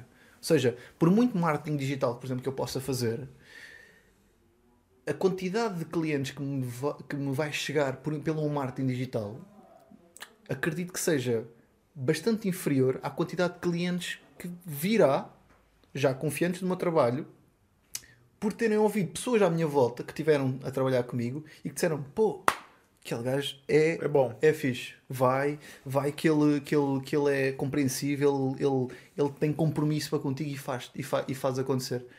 É completamente diferente. E é, isso, é muito disso que o coaching também vive. É, é o, realmente o boca a boca, é o passo a palavra e encontrarmos uma pessoa, porque hoje em dia existe muito coach, mas muito bom, co- bom, bons coaches se calhar não existe assim tanto. Então, quando, é- quando se encontra um coach bom, normalmente o núcleo que está à volta desse coach vai para lá. Deixa eu te perguntar uma coisa aqui, João. Quem tem que contratar o serviço de um coach? Normalmente, Alguém que tá aí ouvindo aí, fala assim, "Olha, será que eu preciso de um coach? Ou preciso de um psicólogo? Hum, Ou preciso de um psiquiátrica, louco? Quem tem que contratar o serviço de um coach? Quem tá passando por que tipo de dificuldade? normalmente, ok, isso é uma ótima pergunta, porque normalmente diz-se que o coach não é para quem precisa, é para quem quer. E, e eu defendo muito isso. O coach não é para quem precisa, não há. eh, se alguém me disser, olha, preciso de um coach, não, não precisas de nada. Não precisas de coach nenhum. Se me disseres, eu quero um coach para me ajudar a ir daqui a aqui, aí sim. Aí sim. Mas precisar de. O que é que, eu, o que é que é o precisar? Tu, quando precisas de alguma coisa, normalmente as pessoas que dizem que precisam de um coach chegam ao pé e dizem: Olha, arranja-me. Vai, não vou fazer rigorosamente nada, arranja-me aí. Tá caro. Exato, arranja-me aí que eu não, não nem me quero mexer. Não, eu não, eu- se me vier um cliente ter, ter comigo assim, eu sou o primeiro a dizer que não quero trabalhar com ele. Eu já neguei, neste ano, já neguei dois clientes assim. Vieram ter comigo com uma ótica, como normalmente dizemos em coach, de hum, estar em, em efeito. Ou seja, o mundo, eu estou certo, o mundo é que está errado. Portanto, se vem um cliente ter comigo em efeito e não ah, se permite ficar em causa, ah, nem vale a pena trabalhar com ele. Porque é uma bola de neve negativa. Eu vou trabalhar com ele. É pouco ético. Porque ele nem sequer quer trabalhar comigo. Sabe o que é interessante? A maioria das pessoas não sabe o nosso trabalho, né? Mas, mas enfim. É, deixa eu falar uma coisa pra você. Diz. Quando você encontra um cliente que ele te dá um problema, você dá a solução e que ele fala, não. Isso... O que, que um coach faz na situação dessa? Despede o cliente. Despede o cliente. Ai não? Então vá. Boa noite. Galera, pra quem não sabe, quem É, trabalha nesse segmento acontece muito. O cara te contrata pra você executar tal missão, ajudar ele a chegar em tal lugar. Você dá o caminho, ele, não, isso não serve. O que, que eu tô fazendo aqui? Pá, no mínimo pode dizer assim: ah pá, mas eu não estava à espera, ou eu não gosto de fazer isto, ou não gosto de fazer aquilo. E o coach tem de haver de ajustar com a pessoa ao caminho. Mas agora, de caras, dizer não, não vou fazer isso, não, não gosto, por mim não é assim. Não, Fica, então, mas porquê que vieste ter comigo? Normalmente o coach dá uma saída dele, não, acho que isso não é bom. Você dá outra, não, isso também não é bom. Isso acontece no contexto geral da vida das pessoas. Exatamente. Tipo assim, obrigado, amigão. Não precisa pagar, não. Não, Até mais. exatamente. Por isso, é que, por isso é que eu também te digo, ofereça logo a primeira sessão, é grátis. Eu digo logo, é grátis. Porque eu já sei o que é que vem daí às vezes. A primeira sessão é grátis. Porque se vier ter comigo numa ótica de arranja-me, eu sou o primeiro a dizer, pá não, isto não é uma oficina. Ok? Não vais aqui, eu arranjo o carro, pagas e vais embora. Não é nada disto. Requer o teu trabalho, requer o teu esforço. Se você não tá disposto a fazer a parada, nem vem. Não é ético sequer. Percebes? Como é que tu trabalhas com uma pessoa que não quer? É que tu vais com a pessoa trabalhar a vida dela e parece que tu é que estás interessada que a vida dela se melhore, estás a ver? Não faz sentido. Não, não faz sentido trabalhar com uma pessoa que não quer ser ajudada. Por isso é que eu digo, o coach não é para quem precisa. É para quem quer. Boa. E quem quer chega ao pé de ti e diz, olha, eu quero. E tu Isso. apresentas a solução e a pessoa diz, bora. Vamos pra cima. Vamos para cima. E se por acaso houver alguma coisa que a pessoa não concorda ou não gosta, a pessoa é a primeira e verdadeiramente a dizer: Olha, João, não me sinto confortável com isto. E tu dizes: Tudo bem, como é que te sentes confortável? Com isto, sim senhora, então pomos isso no processo, vamos embora. Uma pergunta muito boa aqui que muita gente te- tem curiosidade para saber é, João, é, como é que eu sei se o meu coach é um coach bom? Como eu sei validar o meu coach antes de eu ter executado o trabalho com ele? Tem alguma forma? Que eu saiba, não. Eu acredito que se sente. Ok? Um, um- e é tão simples quanto há, um, há coaches que podem ser excelentes e tu não, não teres empat- empatia com a pessoa. Ou não. Pessoa, por exemplo, ah, há coaches para várias áreas, ok? E, por exemplo, tu queres, tens um problema eh, de relacionamento. Ah, é- és uma mulher e é, é, é difícil para ti confiar nos homens. E o coach que te apresenta à frente é um homem. É pouco provável que aquele coach seja o coach apropriado para ti na tua, na tua vida. Pode ser. O que, que você acha de uma, de uma linha do tempo? Linha do tempo é, é início, Fim. Tem alguns processos que você vai passar por isso. Hum. Você tem que entender, o, se o seu coach não pode, você tem que entender se você está se movimentando para o destino que você quer chegar. Se eu vou daqui para Porto, eu tenho que passar por Fátima. Porra, eu contratei um coach, o coach quer me levar em tal lugar e eu não tenho essa linha, eu nunca passei por Fátima, significa que esse coach tá girando com você em volta Sim. e não tá te levando pro destino, é isso? Pode ser, ou seja, é, isso pode acontecer. Pode, como a pessoa não percebe aquilo que, que é suposto acontecer, a pessoa- o, o coach pode estar só assim às voltas e tu acabas por pensar que fizeste tudo e mais alguma coisa, mas não chegaste ao teu objetivo final.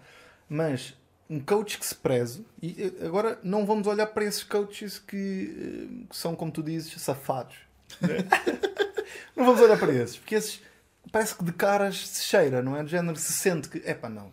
Nem sequer, me, nem sequer me perguntou como é que foi a semana, nem sequer me se interessou sobre a minha vida, nem sequer me perguntou se eu estava bem, se eu estava Só mal. falou, não me ouviu. E, Exatamente, só falou, só tentou vender, só. Percebes? Ou seja, um coach que, que te vende a banha da cobra logo na primeira sessão, pá, não, de de certa forma, eu não estou a dizer que é um mau coach, pode não ser apropriado para ti. Ponto. Agora, um coach que eh, normalmente as pessoas sentem o coach que, que lhes aparece à frente. E uma coisa muito interessante, eh, as- os clientes que me têm aparecido ao longo do- deste ano, ao longo do tempo, são diferentes consoante a fase de vida onde eu estou. Ou seja, eu como coach também eu atraio as pessoas que procuram uma solução na mesma medida que eu estou a procurar, a procurar uma solução na minha vida. Então há um match.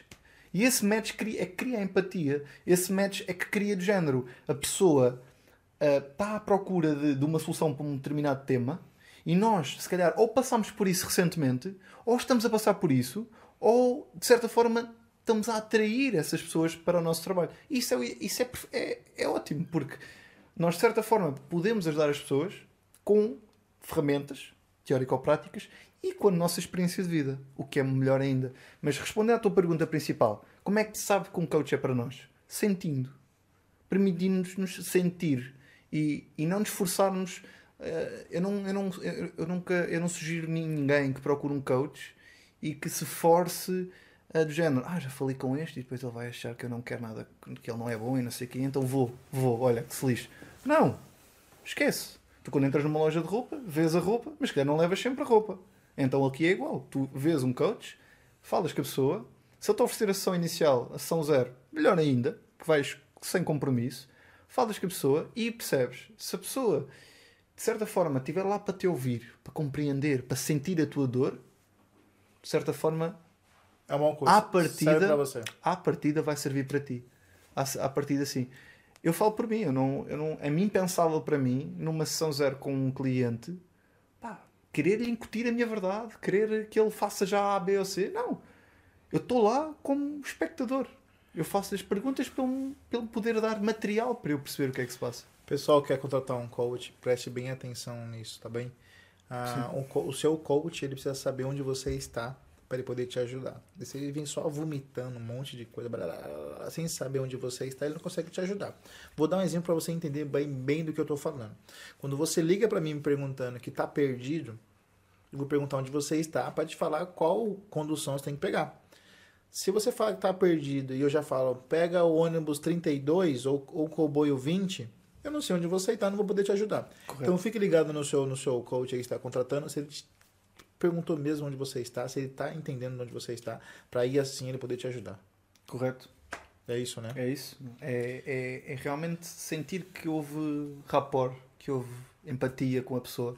É. não deixa de ser um, um ser humano como, como nós e deve haver essa empatia, deve haver essa, essa, esse mútuo compromisso de, que, de criar uma melhor vida, uma melhor realidade para o cliente e para o coach. Porque todos os meus clientes até agora impactaram a minha vida de certa forma.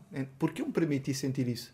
E isso é aquilo que, que, é, que é o que se espera de um coach. É entregar valor às pessoas, as pessoas entregarem, devolver esse valor ah, também, de certa forma, com a experiência, e é como uma parceria, entende? É ali uma parceria bonita e agradável que normalmente até termina em amizade.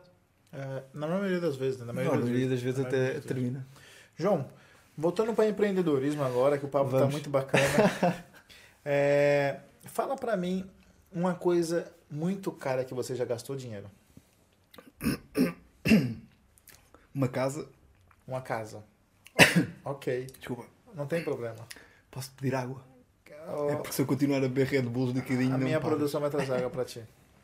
É, uma casa, certo? Uma casa. E a menor coisa, no menor valor que você fala assim, hum, Valor. valor financeiro. Que não valeu a pena. Não valeu. Ah, maravilha. Obrigado.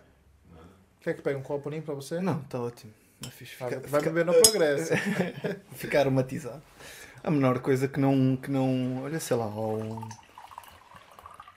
De menor valor, se calhar, olha, um bolo que eu comprei numa pastelaria que na realidade não gostei e foi só para experimentar, sei lá. Uma coisa menor. Vou te fazer uma pergunta agora, nós chamamos de tomar lá da cá, Ok. tá? Eu vou te fazer uma pergunta e você me diz o que, aquela- que que aquilo representa pra você, tá bem? Uhum. Dinheiro, João. É uma ferramenta. Para mim é uma ferramenta. Trabalho,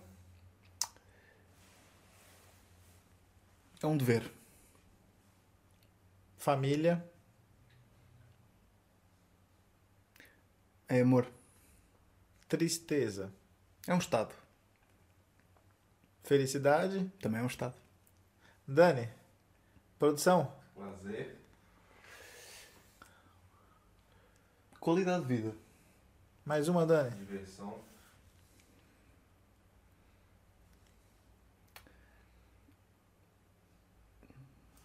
Pé.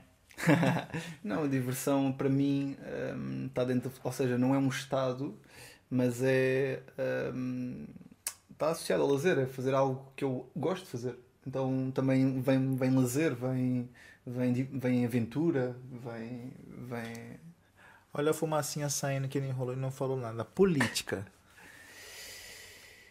sistema. Ok, ok. João, deixa um recado para nossa audiência, para nossa galera do Instagram, do YouTube em janeiro no Spotify. É, uma mensagem de empreendedorismo, por que, que as pessoas têm que empreender e o que, o que move elas. Eu acredito muito que, que a nível do o empreendedorismo, o empreendedorismo, aquilo que ele permite é pararmos com a roda dos ratos, pararmos com a, a formatação que é incutida, lá está, pelo sistema, de que hum, aquilo que funcionava para os nossos pais, para os nossos avós, de ah, estuda, arranja um bom trabalho, arranja uma boa casa para um dia te reformares e um dia morreres, hoje em dia já não funciona, porque já existem inúmeras formas de fazer dinheiro. Todas as formas imaginárias, aquelas que ainda estão por vir, são possíveis de fazer dinheiro. Ah, e aquilo, que- ou seja, aquilo que eu, que eu partilho com toda a gente e aquilo que eu realmente quero que toda a gente fique bem ciente na cabeça é que não procurem a felicidade, façam-na. Boa. Não espere por ela. Quem Não espera está parado. Exatamente. Façam-na, nem que seja de gatas, mas andem, metam roda a rodar. É isso aí, João. Quero agradecer muito você por esse podcast. Agradeço eu. Foi duas horas e meia de muita conversa boa, de um bate-papo muito bom.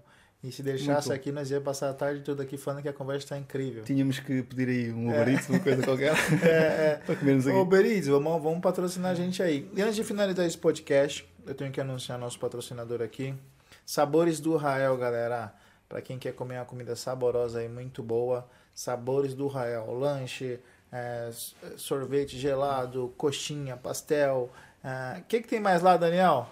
Açaí. Açaí, uma porrada de coisa, Onde é, que- galera. onde é que fica? Do outro lado do rio, em Almada. Espetáculo. Costa, Costa da Caparica. Costa da Caparica, Ah, pessoal. Costa da Caparica. O link ah, do Instagram eles entregam aí em todo lugar aí. Vai estar na descrição desse vídeo aqui. Sabores do Rael. Se quer comer uma comida boa, um lanche bom, é lá mesmo, hein, galera. Mano, o X tudo é espetacular. Espetacular. Ó, tem que aparecer lá, hein? Vou sim, senhor. Como é o nome? Sabores do Ra- Israel. Certo? Sabores do Rael, é isso aí. Sabores do Real. Joãozão, muito obrigado. Eu é muito que obrigado agradeço. mesmo. Do fundo do coração. Irmão, brigadão. Tá, obrigado. Brigadão pelo esse papo, essa conversa aí. Obrigado. E fomos, fomos. Dá tchau pra galera. Essa É. câmera é a sua, essa é a sua. Sim, e assim então. Tchau. Madeira.